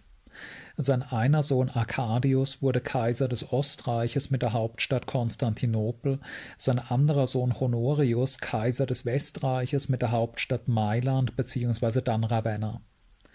Beide Reichsteile waren territorial ungefähr gleich groß. Das Westreich umfasste nach heutigen Grenzen ungefähr England, Frankreich, Benelux, den westlichen Rand Deutschlands, die Schweiz, Österreich, Ungarn, Kroatien, ein Teil Serbiens, Italien, die Iberische Halbinsel und die marokkanischen, algerischen und tunesischen Küstenregionen das Ostreich umfasste nach heutigen Grenzen Bulgarien, den westlichen Balkan, Griechenland, die Türkei, Zypern, Syrien, den Libanon, Jordanien, Israel, Ägypten und Libyen.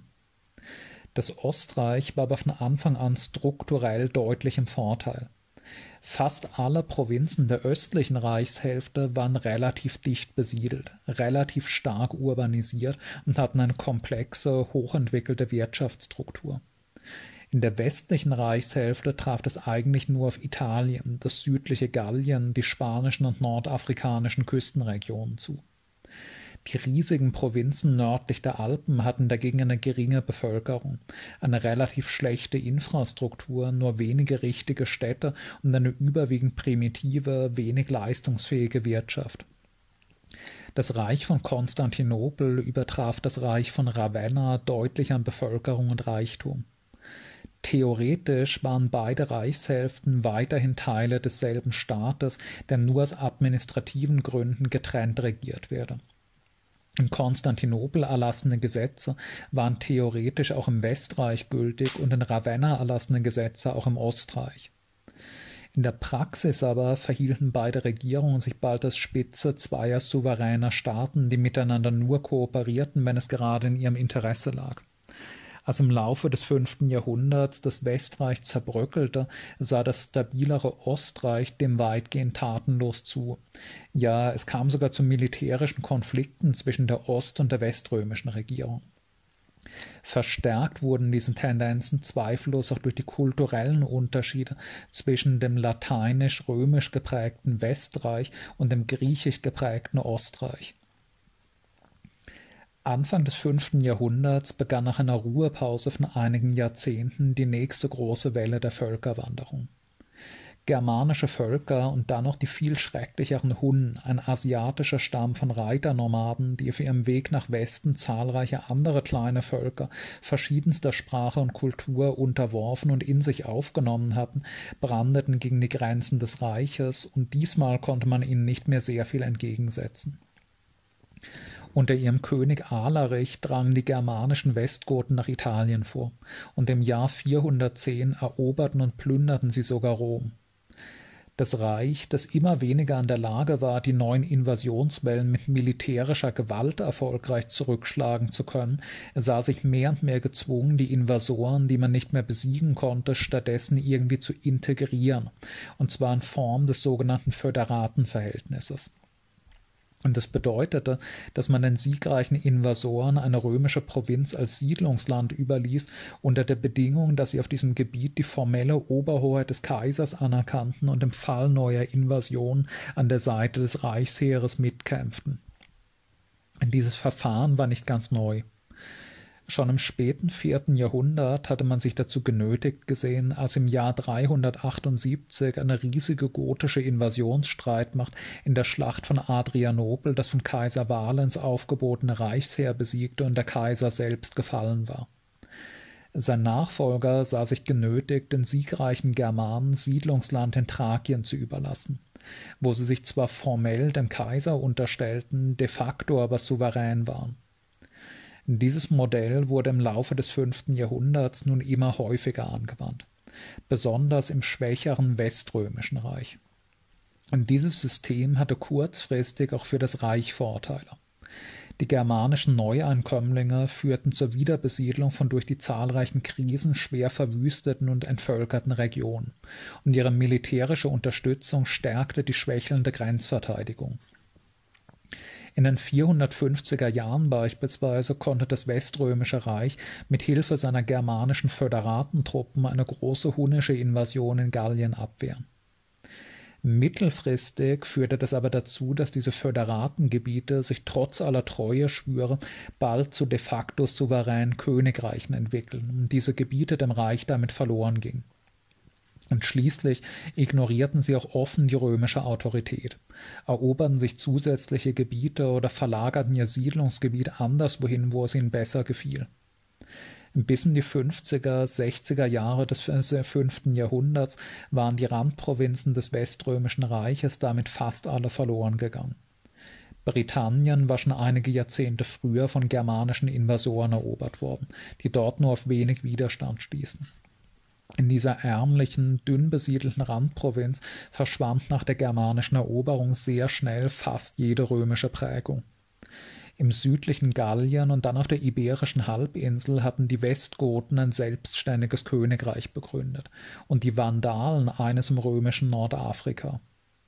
Im nördlichen Gallien wiederum begannen die Franken vorzudringen und schrumpfte der römische Machtbereich immer mehr zusammen. In den 460er und 470er Jahren übte die weströmische Regierung eigentlich nur noch über Italien und einige angrenzende südgallische und dalmatische Küstengebiete wirkliche Kontrolle aus. Und auch im Inneren dieses geschrumpften Restreiches wurden die Germanen ein immer zentralerer Machtfaktor. Schon seit dem späten vierten Jahrhundert war die römische Armee, besonders die des Westreiches, sehr stark mit germanischen Söldnern durchsetzt, die als ausgezeichnete Krieger galten und gegen gute Bezahlung gern im Reichsheer dienten. Nach und nach waren immer mehr dieser germanischen Söldner auch ins Offizierskorps aufgestiegen. Das verstärkte sich noch erheblich durch die Bildung der Föderatenreiche auf römischem Gebiet.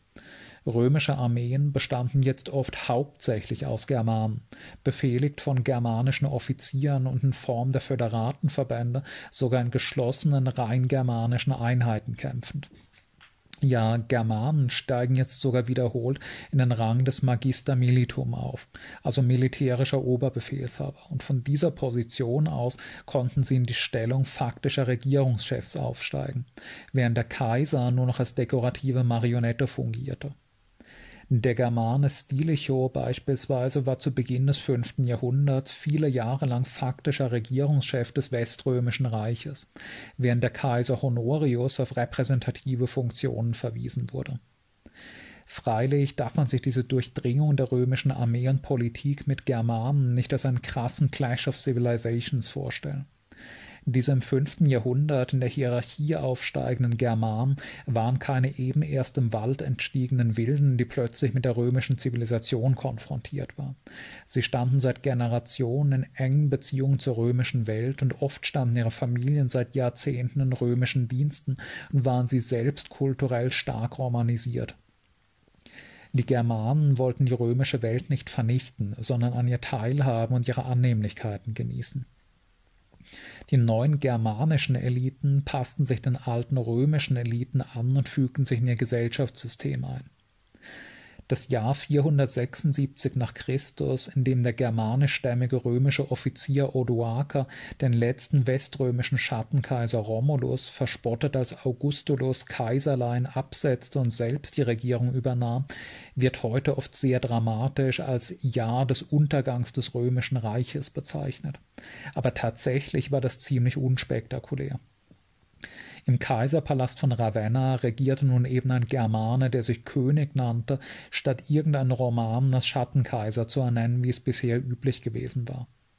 An den Verhältnissen in Italien änderte sich dadurch kaum etwas. Die alte römische Verwaltung arbeitete weiter wie immer, nur mussten die römischen Großgrundbesitzer einen bestimmten Prozentsatz ihrer Ländereien abtreten, die Odoaker unter seine germanischen Freunde verteilte, die nun eben als germanische Großgrundbesitzer neben die alten Eliten traten. Angesichts der Verhältnisse in dieser recht brutalen Zeit verlief dieser Putsch sogar erstaunlich human. Der abgesetzte letzte Kaiser Romulus wurde offensichtlich nicht umgebracht, sondern von Odoaker nur auf ein Landgut in Süditalien geschickt, wo er noch mehrere Jahrzehnte lang friedlich als reicher Privatmann gelebt zu haben scheint. Das Jahr 476 war vor allem aber auch deswegen kein Untergang des römischen Reiches, weil sich im weiter bestehenden oströmischen Reich ja gar nichts veränderte. Odoaker erkannte nach seinem Putsch den Kaiser in Konstantinopel sogar formell als seinen Oberherrn an und hielt die Fiktion aufrecht, er regiere in Italien nur stellvertretend für den oströmischen Kaiser. Warum aber löste sich im fünften Jahrhundert das Weströmische Reich in eine Reihe germanischer Königreiche auf, während das Oströmische Reich intakt durch die Zeit der Völkerwanderung kam? Da ist zunächst der schon erwähnte Faktor der ökonomischen und demografischen Überlegenheit des Ostreiches gegenüber dem Westreich.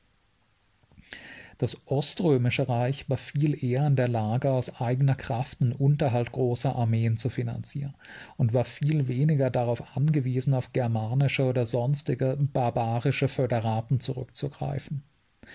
Dazu kam ein unbestreitbarer geografischer Vorteil. Fast alle Provinzen des Weströmischen Reiches waren potenzielle Ziele germanischer Invasionen.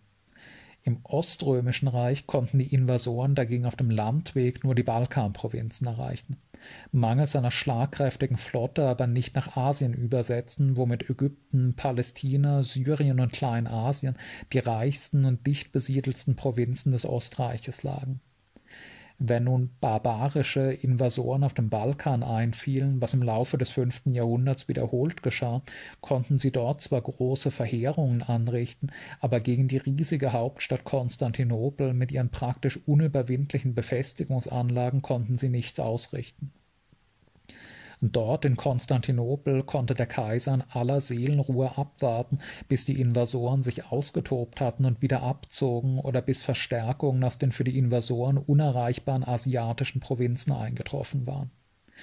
Schließlich betrieb die oströmische Regierung auch eine gezielte Politik, germanische Stämme im Donauraum durch Bestechung zum Abzug Richtung Westen zu bewegen Schon früher hatte man germanische Verbände auf dem Balkan erfolgreich gegen das Weströmische Reich umgeleitet, und in den 490er Jahren nun gelang es, die auf dem westlichen Balkan ansässigen germanischen Ostgoten durch Bestechungen und Zusicherungen der Anerkennung ihrer Herrschaft gegen Odoaker nach Italien zu treiben.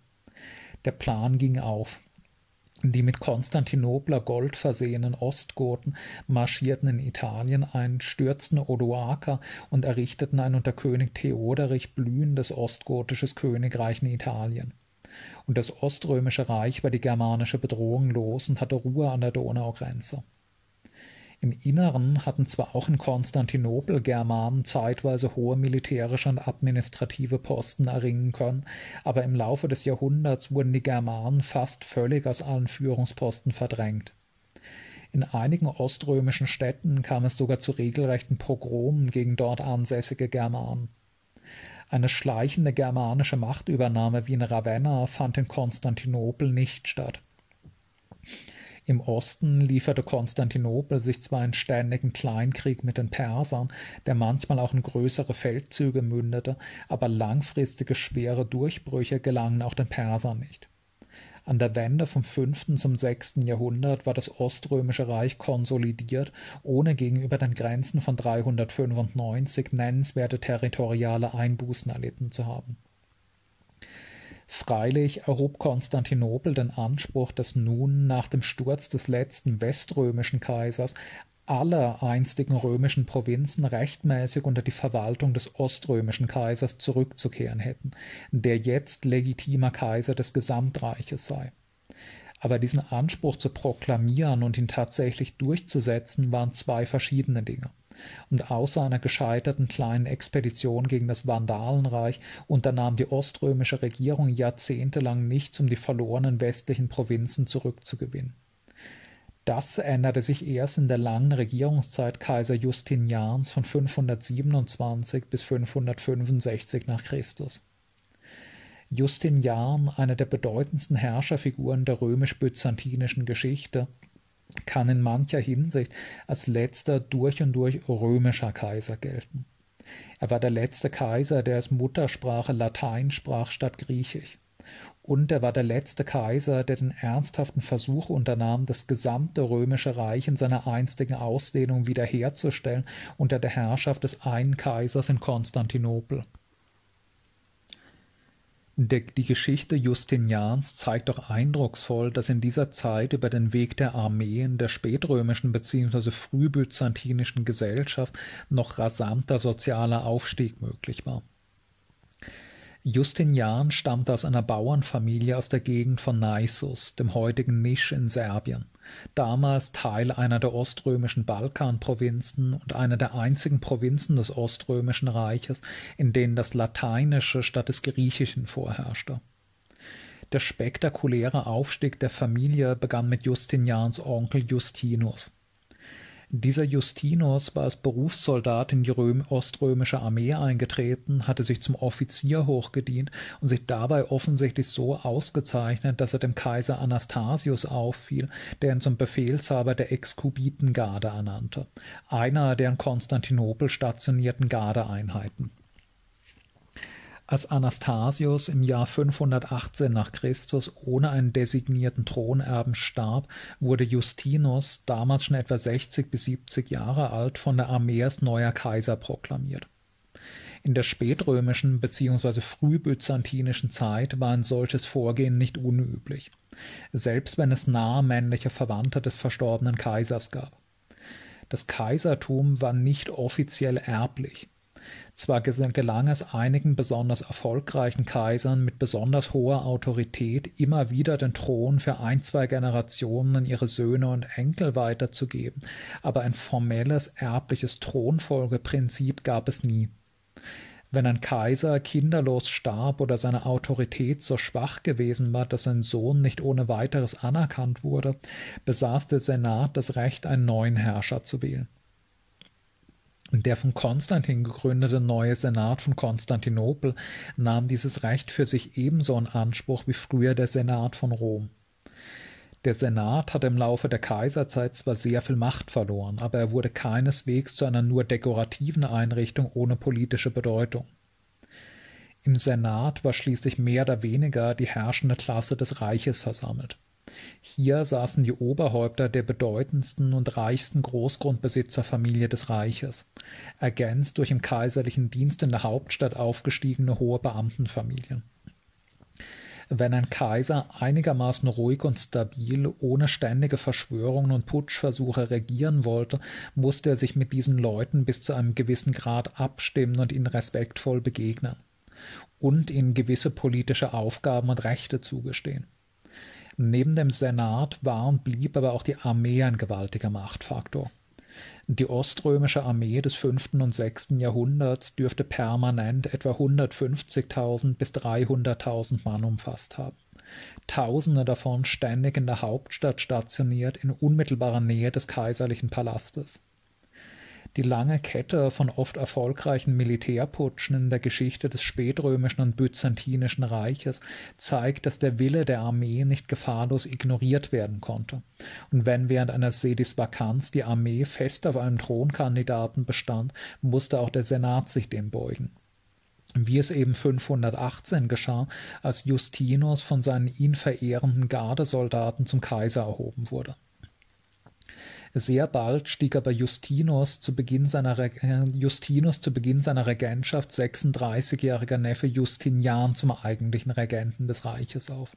Und dass Justinus im Jahr 527 in hohem Alter starb, wurde Justinian relativ reibungslos als neuer Kaiser anerkannt. Damit begann die neben der Konstantins bedeutendste kaiserliche Regierung der Spätantike. Der neue Kaiser hatte sich zunächst mit gravierenden innenpolitischen Problemen auseinanderzusetzen. Das schwerwiegendste war der schon unter der Regierung von Anastasius und Justinus schwelende Monophysitismusstreit. Seitdem das Christentum römische Staatsreligion und die Kirche eine mächtige Institution geworden war, wurden theologische Debatten zu Themen, an denen breite Massen der Bevölkerung Anteil nahmen und sehr oft begannen sich politische und soziale Forderungen und Proteste in ein theologisches Gewand zu kleiden, um die Stellungnahme für oder gegen eine bestimmte theologische Position eine hohe identitätsstiftende Kraft zu entwickeln. In der Spätantike kam es in den Metropolen vor allem des römischen Ostens häufig zu regelrechten Straßenschlachten zwischen den Unterstützern verschiedener theologischer Lager. Ein Dauerbrenner waren schon seit dem vierten Jahrhundert die endlosen Debatten um die Natur Christi. Im vierten Jahrhundert drehte sich der Streit vor allem um den sogenannten Arianismus, vom Namen des Begründers dieser Strömung Arius. Arius lehrte, dass Gott Vater und Christus nicht wesensgleich seien, sondern Christus ein Gott Vater untergeordnetes Geschöpf sei. Christus war nicht eine Erscheinungsform Gottes, sondern ein, wenn auch mit übernatürlichen Gaben ausgestatteter Prophet Gottes. Diese Lehre wurde zwar schon auf dem von Konstantin im Großen einberufenen Konzil von Nikäa als Irrlehrer verworfen, aber von einem großen Teil der Bevölkerung weiterhin vertreten und sogar mehrere Kaiser des vierten Jahrhunderts bekannten sich zum Arianismus. Historisch besonders bedeutend wurde das dadurch, dass gerade in der Zeit, in der der Arianismus im Reich besonders einflussreich war, unter römischem Einfluss die Christianisierung der meisten germanischen Stämme erfolgte, die also arianische Christen wurden und am arianischen Glauben festhielten, auch nachdem dieser im römischen Reich verdrängt worden war als dann im fünften Jahrhundert germanische Königreiche auf einstmals weströmischem Gebiet entstanden, stand dort nun eine arianische germanische Herrenschicht einer katholischen romanischen Bevölkerung gegenüber. Und dass die neuen Könige Arianer waren, also Ketzer, erschwerte der Bevölkerung ihre Akzeptanz viel mehr als die Tatsache, dass sie Germanen waren. Im Oströmischen Reich aber spielte der Arianismus bald keine Rolle mehr. Und dafür breitete sich im Laufe des fünften Jahrhunderts die sogenannte monophysitische Lehre aus. Während die offizielle Lehre der Mehrheitskirche lautete, dass Christus sowohl eine im vollen Sinne menschliche als auch eine im vollen Sinne göttliche Natur besessen habe, also gleichzeitig ein menschliches Individuum als auch Gott gewesen sei, lehrten die Monophysiten, dass Christus nur Gott und nicht Mensch gewesen sei sein menschlicher Körper nur ein an sich bedeutungsloses Gefäß für die darin wohnende göttliche Natur gewesen sei. Für die Monophysiten war es eine Herabwürdigung Gottes anzunehmen, Christus habe auch eine menschliche Natur mit allen banalen und schwachen Eigenschaften eines Menschen besessen. Die Auseinandersetzung zwischen Monophysiten und katholischen Christen, wobei katholisch in dieser Zeit einfach nur rechtgläubig im Sinne der Mehrheitskirche bedeutet, nahm im späten fünften und frühen sechsten Jahrhundert heftigen Charakter an, ja brachten das Reich an den Rand eines Bürgerkriegszustands dass Millionen Menschen sich in der Auseinandersetzung um solche theologischen Spitzfindigkeiten derart erhitzten, mag uns heute skurril erscheinen. Aber man muss daran erinnern, dass in der nun langsam einsetzenden mittelalterlichen Welt theologische Debatten oft nur das Kostüm sind, in dem soziale und politische Konflikte ausgetragen werden. Es ist angesichts der oft sehr dürftigen Quellenlage nicht leicht zu bestimmen, worum es hinter der Fassade solcher theologischen Konflikte eigentlich wirklich ging. Aber es gibt doch einige Hinweise, die den Hintergrund des Monophysitismus Streits begreiflicher machen das zunächst eine regionalistische, wenn nicht gar sezessionistische Komponente. Der Monophysitismus war dominant in orientalischen Provinzen des Reiches, während in europäischen Provinzen die katholischen Dogmen vorherrschten. Besonders Ägypten und ganz besonders dessen große Metropole Alexandria waren eine Hochburg des Monophysitismus. In diesen orientalischen Provinzen nun und ganz besonders in Ägypten herrschte in der Bevölkerung oft eine starke Abneigung gegen die ferne Zentralregierung in Konstantinopel, die diese besonders reichen und stark urbanisierten Provinzen mit horrenden Steuern belastete und besonders Ägypten ökonomisch geradezu ausplünderte. So wurde beispielsweise aus Ägypten mit seiner besonders produktiven Landwirtschaft im fruchtbaren Niltal das Getreide beschafft, mit dem die riesige Bevölkerung Konstantinopels versorgt wurde, wo ja die früher in Rom herrschende Institution der kostenlosen staatlichen Lebensmittelvergabe weiter bestand nach einer statistischen Angabe aus der Regierungszeit Justinians wurden damals in einem Jahr über 160.000 Tonnen ägyptisches Getreide per Schiff zur Ernährung der Hauptstadt an den Bosporus abtransportiert. Und dieses Getreide war zu einem günstigen Zwangskurs an die kaiserlichen Behörden abzuliefern. Viele Menschen in Ägypten oder Syrien empfanden das Regiment der unersättlichen Konstantinopler Finanzbehörden als eine drückende Fremdherrschaft, und die Entwicklung des Monophysitismus zu einer Art inoffizieller Nationalreligion der orientalischen Provinzen scheint in beträchtlichem Maß Ausdruck separatistischer Tendenzen in der Bevölkerung gewesen zu sein. In Konstantinopel selbst, wo die Bevölkerung gespalten war, scheint dazu eine soziale Komponente gekommen zu sein. Der Monophysitismus scheint dort tendenziell eher von unteren Schichten vertreten worden zu sein. Der offizielle katholische Glaube tendenziell eher von den Oberschichten. Das kann man daraus schließen, dass die theologische Frage hier verbunden war mit der Zugehörigkeit zu den verschiedenen sogenannten Zirkusparteien. Diese Zirkusparteien sind ein sehr interessantes soziales Phänomen der Spätantike. Der Begriff leitet sich vom Hippodrom ab, der riesigen Pferderennbahn von Konstantinopel. Im von Anfang an christlichen Konstantinopel, wo es deswegen nie Gladiatorenkämpfe gab, spielte das Hippodrom die gesellschaftliche Rolle, die im Rom der frühen und mittleren Kaiserzeit das Kolosseum gespielt hatte hier im schätzungsweise rund 50.000 Zuschauer fassenden Hippodrom versammelten sich die hauptstädtischen Massen einerseits, um bei den Wagenrennen Aufregung und Unterhaltung zu finden, andererseits aber auch um ihren Unmut auszudrücken. Das Hippodrom war der einzige Ort, an dem die normale Bevölkerung regelmäßig den Kaiser und seiner Ehrenloge leibhaftig zu Gesicht bekam, und häufig drückte sich sozialer Protest aus, indem Zehntausende Zuschauer einen unpopulären Kaiser auspfiffen, wenn er die Arena betrat. Aus solchen politischen Kundgebungen konnten sich auch spontane Aufstände entwickeln. Im Hippodrom gab es nun die sogenannten Zirkusparteien, eigentlich eine Art Mannschaften mit Teams von Wagenlenkern. Die Zuschauer feuerten bei den Wagenrennen nun die Lenker ihres Teams an und beschimpften die Lenker und Fans der anderen Teams, wobei es oft zu Massenschlägereien kam, durchaus ähnlich der Hooligan-Szene im heutigen Fußball. Darüber hinaus artikulierten sich auf vage Weise in den verschiedenen Zirkusparteien aber auch soziale Zugehörigkeit und politische Orientierung. Anhänger einer bestimmten Zirkuspartei zu sein, war auch außerhalb des Hippodroms in hohem Grad identitätsstiftend.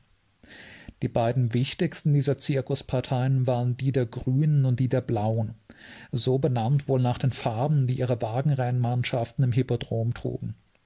Die Grünen waren tendenziell eher die Mannschaft der unteren Schichten der Hauptstadt, die Blauen tendenziell eher die Mannschaft der gehobenen Schichten, auch wenn man das so scharf nicht trennen kann.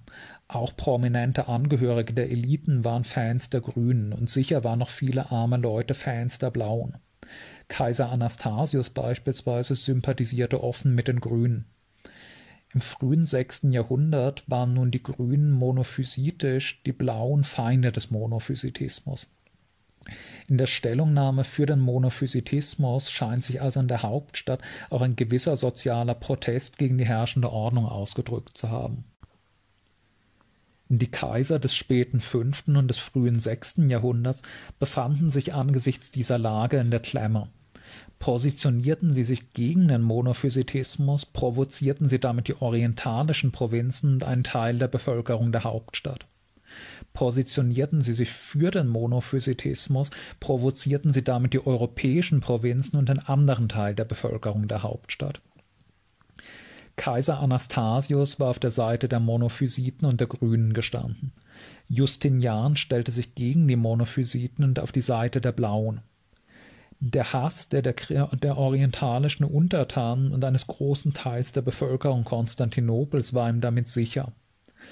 Zur sozialen Explosion kam es nun aber, als Justinian erstens die ohnehin sehr hohe Steuerlast noch beträchtlich erhöhte und gleichzeitig von einem Kurs der Unterstützung der Blauen umschwenkte auf einen Kurs der Unterdrückung aller Zirkusparteien.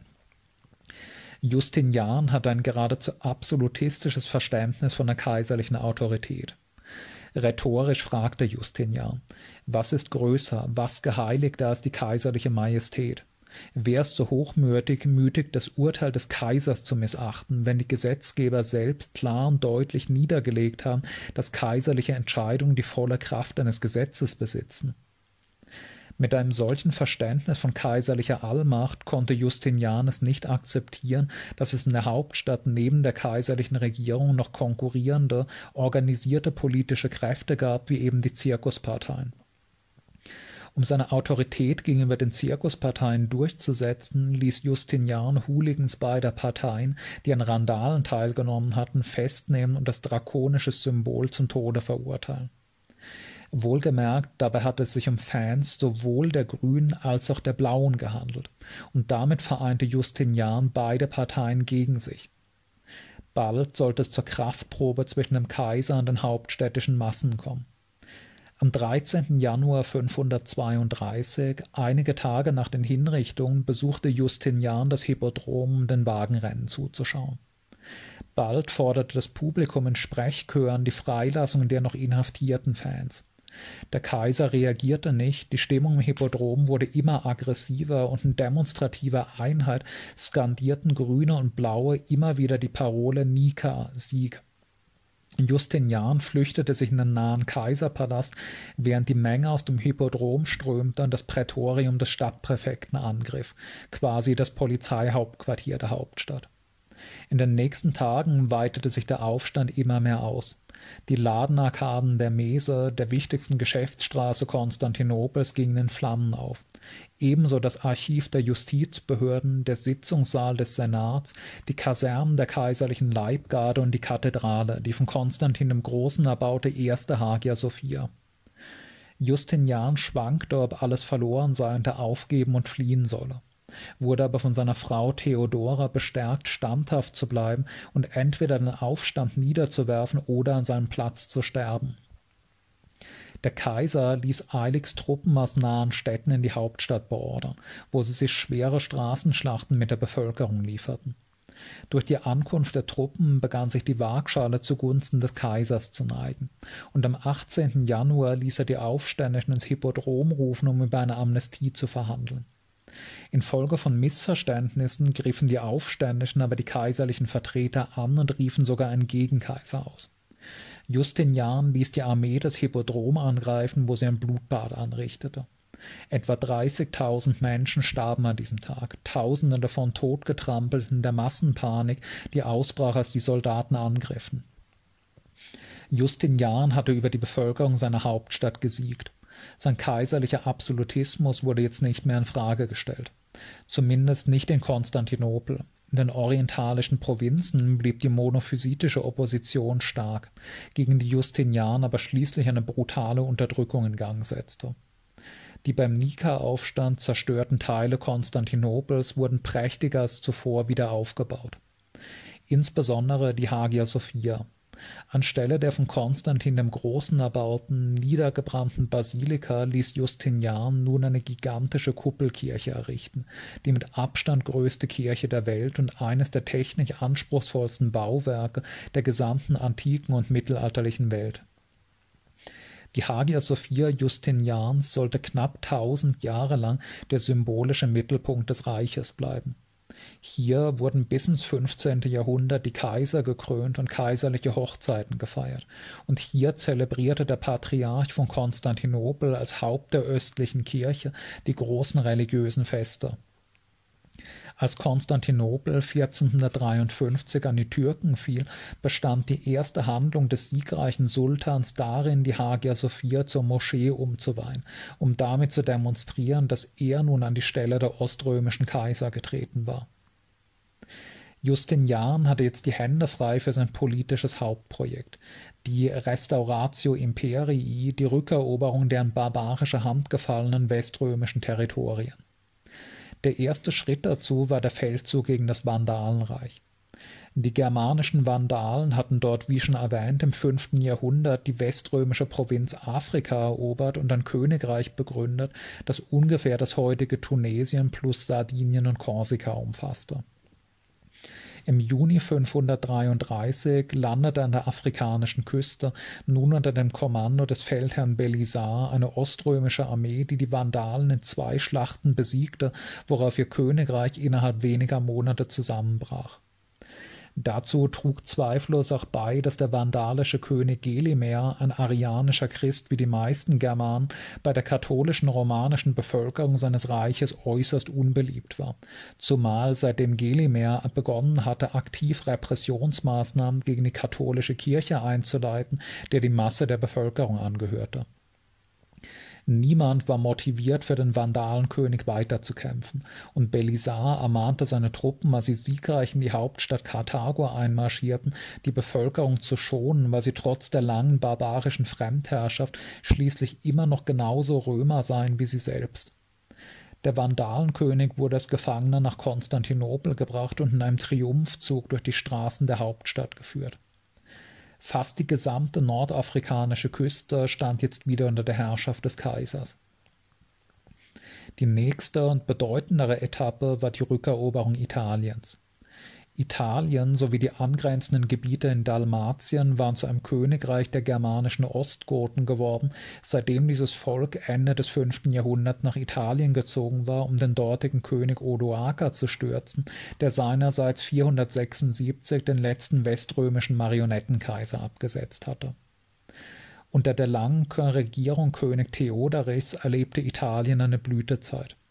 Theoderich und überhaupt die ostgotische Aristokratie hatten sich der römischen Kultur schon stark angepasst. Theoderich residierte im alten weströmischen Kaiserpalast in Ravenna.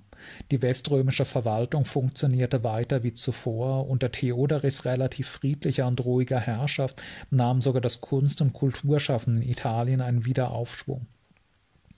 Belastet wurde das Verhältnis des Königs zu seinen romanischen Untertanen freilich dadurch, dass auch er ein arianischer und kein katholischer Christ war und damit in ihren Augen ein Ketzer. Im Jahr 526 starb Theoderich und nach seinem Tod brachen lange, verwickelte Thronfolgekonflikte aus, die die ostgotische Herrschaft durch Putsche und Bürgerkriege destabilisierten. Justinian sah in dieser Situation die Gelegenheit gekommen, im kriselnden Ostgotenreich zu intervenieren und Italien für das Reich zurückzuerobern. Dadurch, dass die Darstellung dieses Feldzugs durch mehrere Historiker des sechsten Jahrhunderts erhalten sind, sind wir über diesen Krieg gegen die Ostgoten so detailliert informiert wie über kaum einen anderen Krieg der Antike und des Frühmittelalters. Am bedeutendsten ist darunter der Gotenkrieg des Prokopios von Caesarea, eines aus dem römischen Palästina stammenden Juristen und Historikers, der Belisars juristischer Berater auf seinen Feldzügen begleitete und somit in seinen Werken als Augenzeuge berichten konnte. Nicht nur wegen seiner Detailfülle, sondern auch wegen seiner hohen literarischen Qualität ist der Gotenkrieg eines der lesenswertesten Werke der spätantiken bzw. frühmittelalterlichen Geschichtsschreibung. An dieser Stelle sei der Verlauf des Feldzugs nur kurz zusammengefasst. Justinians Angriff auf das Ostgotenreich im Jahr 535 verlief von zwei Seiten. Einmal auf dem Landweg in Dalmatien, andererseits durch ein von Belisar geleitetes Landungsunternehmen auf Sizilien. Während der Feldzug in Dalmatien nur schleppend vorwärts kam, erzielte Belisar spektakuläre Erfolge. Sizilien wurde innerhalb einiger Monate erobert, dann fiel nach der Einnahme Neapels ganz Süditalien. Im darauffolgenden Jahr erreichten die oströmischen Truppen Rom, wo sie im Dezember 536 einzogen. Zum ersten Mal seit 60 Jahren stand die Stadt Rom wieder unter der Herrschaft eines römischen Kaisers. Bei den Ostgoten löste das eine schwere Krise aus. Ihr erfolgloser König Theodahad wurde gestürzt und an seine Stelle trat als neuer König der Offizier Witigis. Witigis konnte in Oberitalien einige Erfolge erzielen und nahm im Jahr 537 die Belagerung des von Belisar besetzten Rom auf.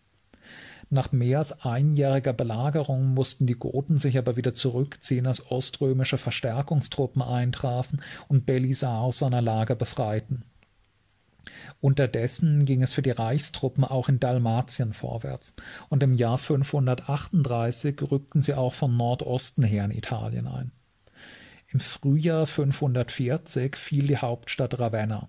König Witigis wurde gefangen genommen und nach Konstantinopel verschifft, wo Justinian sich als großzügiger Sieger zeigte, dem unterworfenen König Ehrentitel und eine hohe Geldrente verlieh und dem erlaubte, friedlich als Privatmann in der Reichshauptstadt zu leben.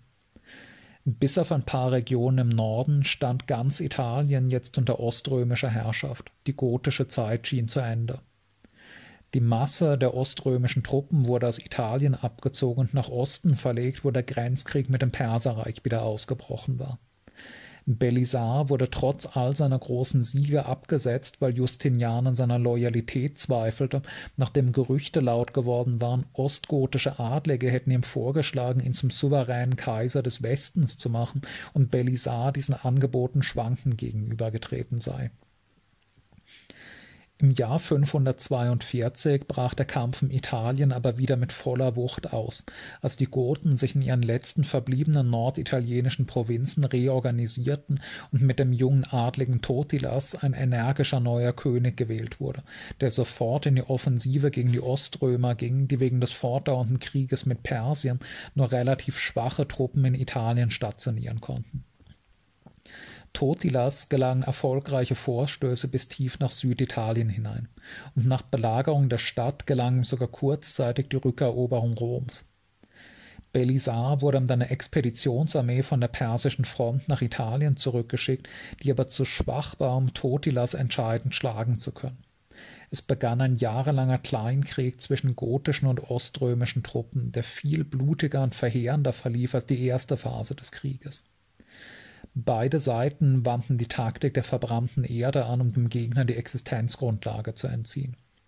Massenhaft wurde Infrastruktur zerstört, darunter auch die Aquädukte Roms, Felder und Plantagen niedergebrannt und die Bevölkerung mit dem jeweiligen Feind sympathisierender Städte immer grausamer behandelt.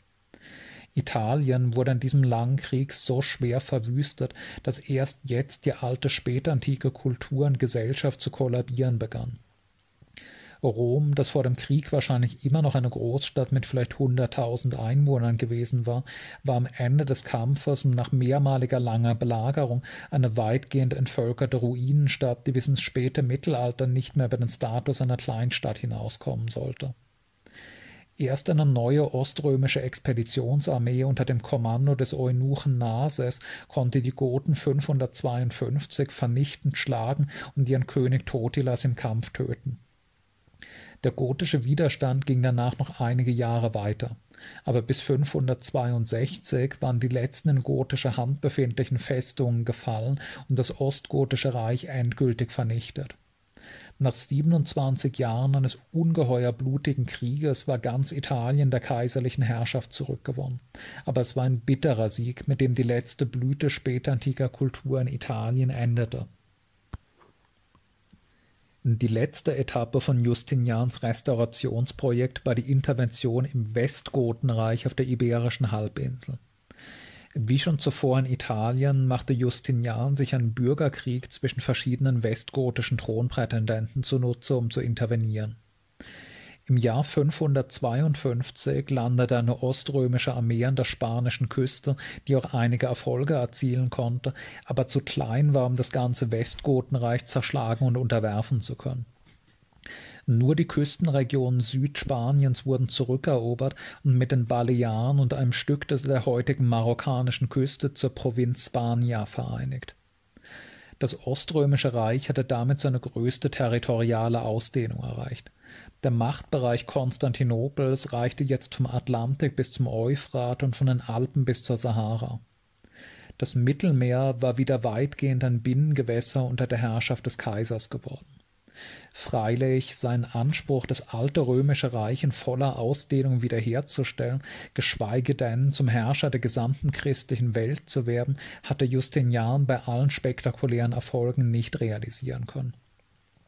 Die Verwandlung Europas von einem einheitlichen Imperium in eine Reihe souveräner Königreiche war nicht mehr rückgängig zu machen. Das Oströmische Reich war zwar der mit Abstand größte und mächtigste aller christlichen Staaten, aber eben nicht mehr das Universalreich der Zeit Konstantins, und dass sich in Nordwesteuropa mit dem stark expandierenden Frankenreich ein neues bedeutendes Machtzentrum entwickelte, konnte Konstantinopel nicht mehr verhindern. Wirtschaftlich war das Reich nach 30 Jahren ununterbrochenem Krieg bis an den Rand der Erschöpfung überanstrengt, und nach Justinians Tod sollte sich bald zeigen, dass der Großteil der zurückeroberten Territorien nicht sehr lange zu halten war. Auch im Inneren war der Zustand des Reiches am Ende von Justinians 38-jähriger Regierungszeit eher trüb. Nach dem Blutbad des Nika-Aufstandes folgte rund ein Jahrzehnt später die nächste, viel größere Katastrophe, die sogenannte Justinianische Pest, die von einem nicht ganz geklärten Ursprung aus im Jahr 541 das oströmische Ägypten erreichte und sich von dort über den ganzen Mittelmeerraum und darüber hinaus ausbreitete. Der schon erwähnte Historiker und Jurist Prokop, der die Pandemie in der Hauptstadt selbst miterlebte, schreibt Während dieser Zeit gab es eine Pest, durch die die gesamte Menschheit fast vernichtet wurde. Aber für dieses Unglück ist es unmöglich, eine Erklärung in Worten auszudrücken oder einen Gedanken zu fassen, außer sie tatsächlich auf Gott zu beziehen denn sie beschränkte sich weder auf einen Teil der Welt noch auf bestimmte Menschen, noch auf irgendeine Jahreszeit, so dass es unter solchen Umständen möglich sein konnte, subtile Erklärungen für eine Ursache zu finden, sondern sie umfasste die ganze Welt und verseuchte das Leben aller Menschen, obwohl sie sich in deutlichstem Maße voneinander unterschieden und berücksichtigten weder Geschlecht noch Alter. Sie begann bei den Ägyptern in Pelusion. Dann teilte sie sich und bewegte sich in die eine Richtung in Richtung Alexandria und den Rest Ägyptens, und in die andere Richtung kam sie von den Grenzen Ägyptens nach Palästina, und von dort breitete sich über die ganze Welt aus, bewegte sich immer weiter vorwärts und reiste zu Zeiten, die für sie günstig waren denn sie schien sich nach fester Vereinbarung zu bewegen und für eine bestimmte Zeit in jedem Land zu verweilen und breitete sich in alle Richtungen bis an die Enden der Welt aus, als fürchtete sie einen Winkel der Erde zu haben, der ihr entkommen könnte. Denn sie übersah weder eine Insel noch eine Höhle oder einen Bergrücken, der menschliche Bewohner hatte, und wenn sie an irgendeinem Land vorbeigegangen war, kam sie zu einem späteren Zeitpunkt zurück. Und diese Krankheit begann immer an der Küste und drang von dort ins Landesinnere vor. Die Kranken hatten plötzlich Fieber, einige, als sie gerade aus dem Schlaf erwachten, andere, während sie herumliefen, und andere, wenn sie anderweitig beschäftigt waren, ohne Rücksicht darauf, was sie taten. Und der Körper zeigte keine Veränderung von seiner bisherigen Farbe. Noch war er heiß, wie es zu erwarten war, wenn er von einem Fieber befallen wurde. Noch setzte tatsächlich eine Entzündung ein, aber das Fieber war von Anfang an und bis zum Abend so niedrig, dass es weder für die Kranken noch für einen Arzt, der sie untersuchte, den Verdacht einer Gefahr erregte. Es war daher natürlich, dass keiner derjenigen, die sich die Krankheit zugezogen hatten, damit rechnete, daran zu sterben aber in einigen Fällen entwickelte sich am selben Tag, in anderen am folgenden Tag und beim Rest wenige Tage später eine Schwellung in Form von Beulen. Und das geschah nicht nur am Unterleib, sondern auch innerhalb der Achselhöhlen und in einigen Fällen auch neben den Ohren und an verschiedenen Stellen an den Oberschenkeln. Aus Untersuchungen der Skelette von Opfern der Seuche, bei denen Überreste der Erreger entdeckt wurden, weiß man seit einigen Jahren zweifelsfrei, dass es sich bei der Justinianischen Pest tatsächlich um die Beulenpest handelte, um dieselbe Seuche, die im 14. Jahrhundert wieder eine verheerende Pandemie auslösen sollte. Prokop berichtet, dass die Epidemie auf ihrem Höhepunkt allein in Konstantinopel täglich 5000 bis 10.000 Todesopfer gefordert habe. Der Theologe Johannes von Ephesos, ebenfalls ein Augenzeuge der Seuche in Konstantinopel, berichtet, dass die Behörden der Hauptstadt versucht hätten, die Opferzahlen statistisch genau zu erfassen, man aus Überforderung aber bei Erreichen von 230.000 Todesopfern die Zählung abgebrochen habe die Menschen in Konstantinopel hätten Armbänder mit ihren Personalien getragen, damit sie, wenn sie plötzlich sterben sollten, identifiziert werden könnten und nicht in einem anonymen Massengrab verscharrt würden. Kaiser Justinian selbst infizierte sich mit der Pest, überlebte aber nach langer schwerer Krankheit. Was in Konstantinopel geschah, wiederholte sich in allen großen Küstenstädten des Reiches und weit darüber hinaus. Noch in Bayern hat man Massengräber mit Pesttoten gefunden. Die Auswirkungen der Pandemie werden unter Historikerinnen kontrovers diskutiert. Manche sehen in der justinianischen Pest eine Epochenwende, mit der der Untergang der zumindest in östlichen Provinzen noch ziemlich intakten spätantiken Kultur und der Übergang die ärmlichere, rohere Welt des Frühmittelalters beginnt. Andere relativieren und schätzen die Auswirkungen als zwar regional verheerend ein, aber nicht entscheidend für die Entwicklung Europas insgesamt. Durch archäologische Befunde gut dokumentiert ist jedenfalls, dass mit der Pandemie in vielen Regionen des Oströmischen Reiches der Wiederaufschwung des Städtewesens und das demografische Wachstum des fünften und frühen sechsten Jahrhunderts zum Ende gelang Neue Siedlungen werden kaum noch gegründet.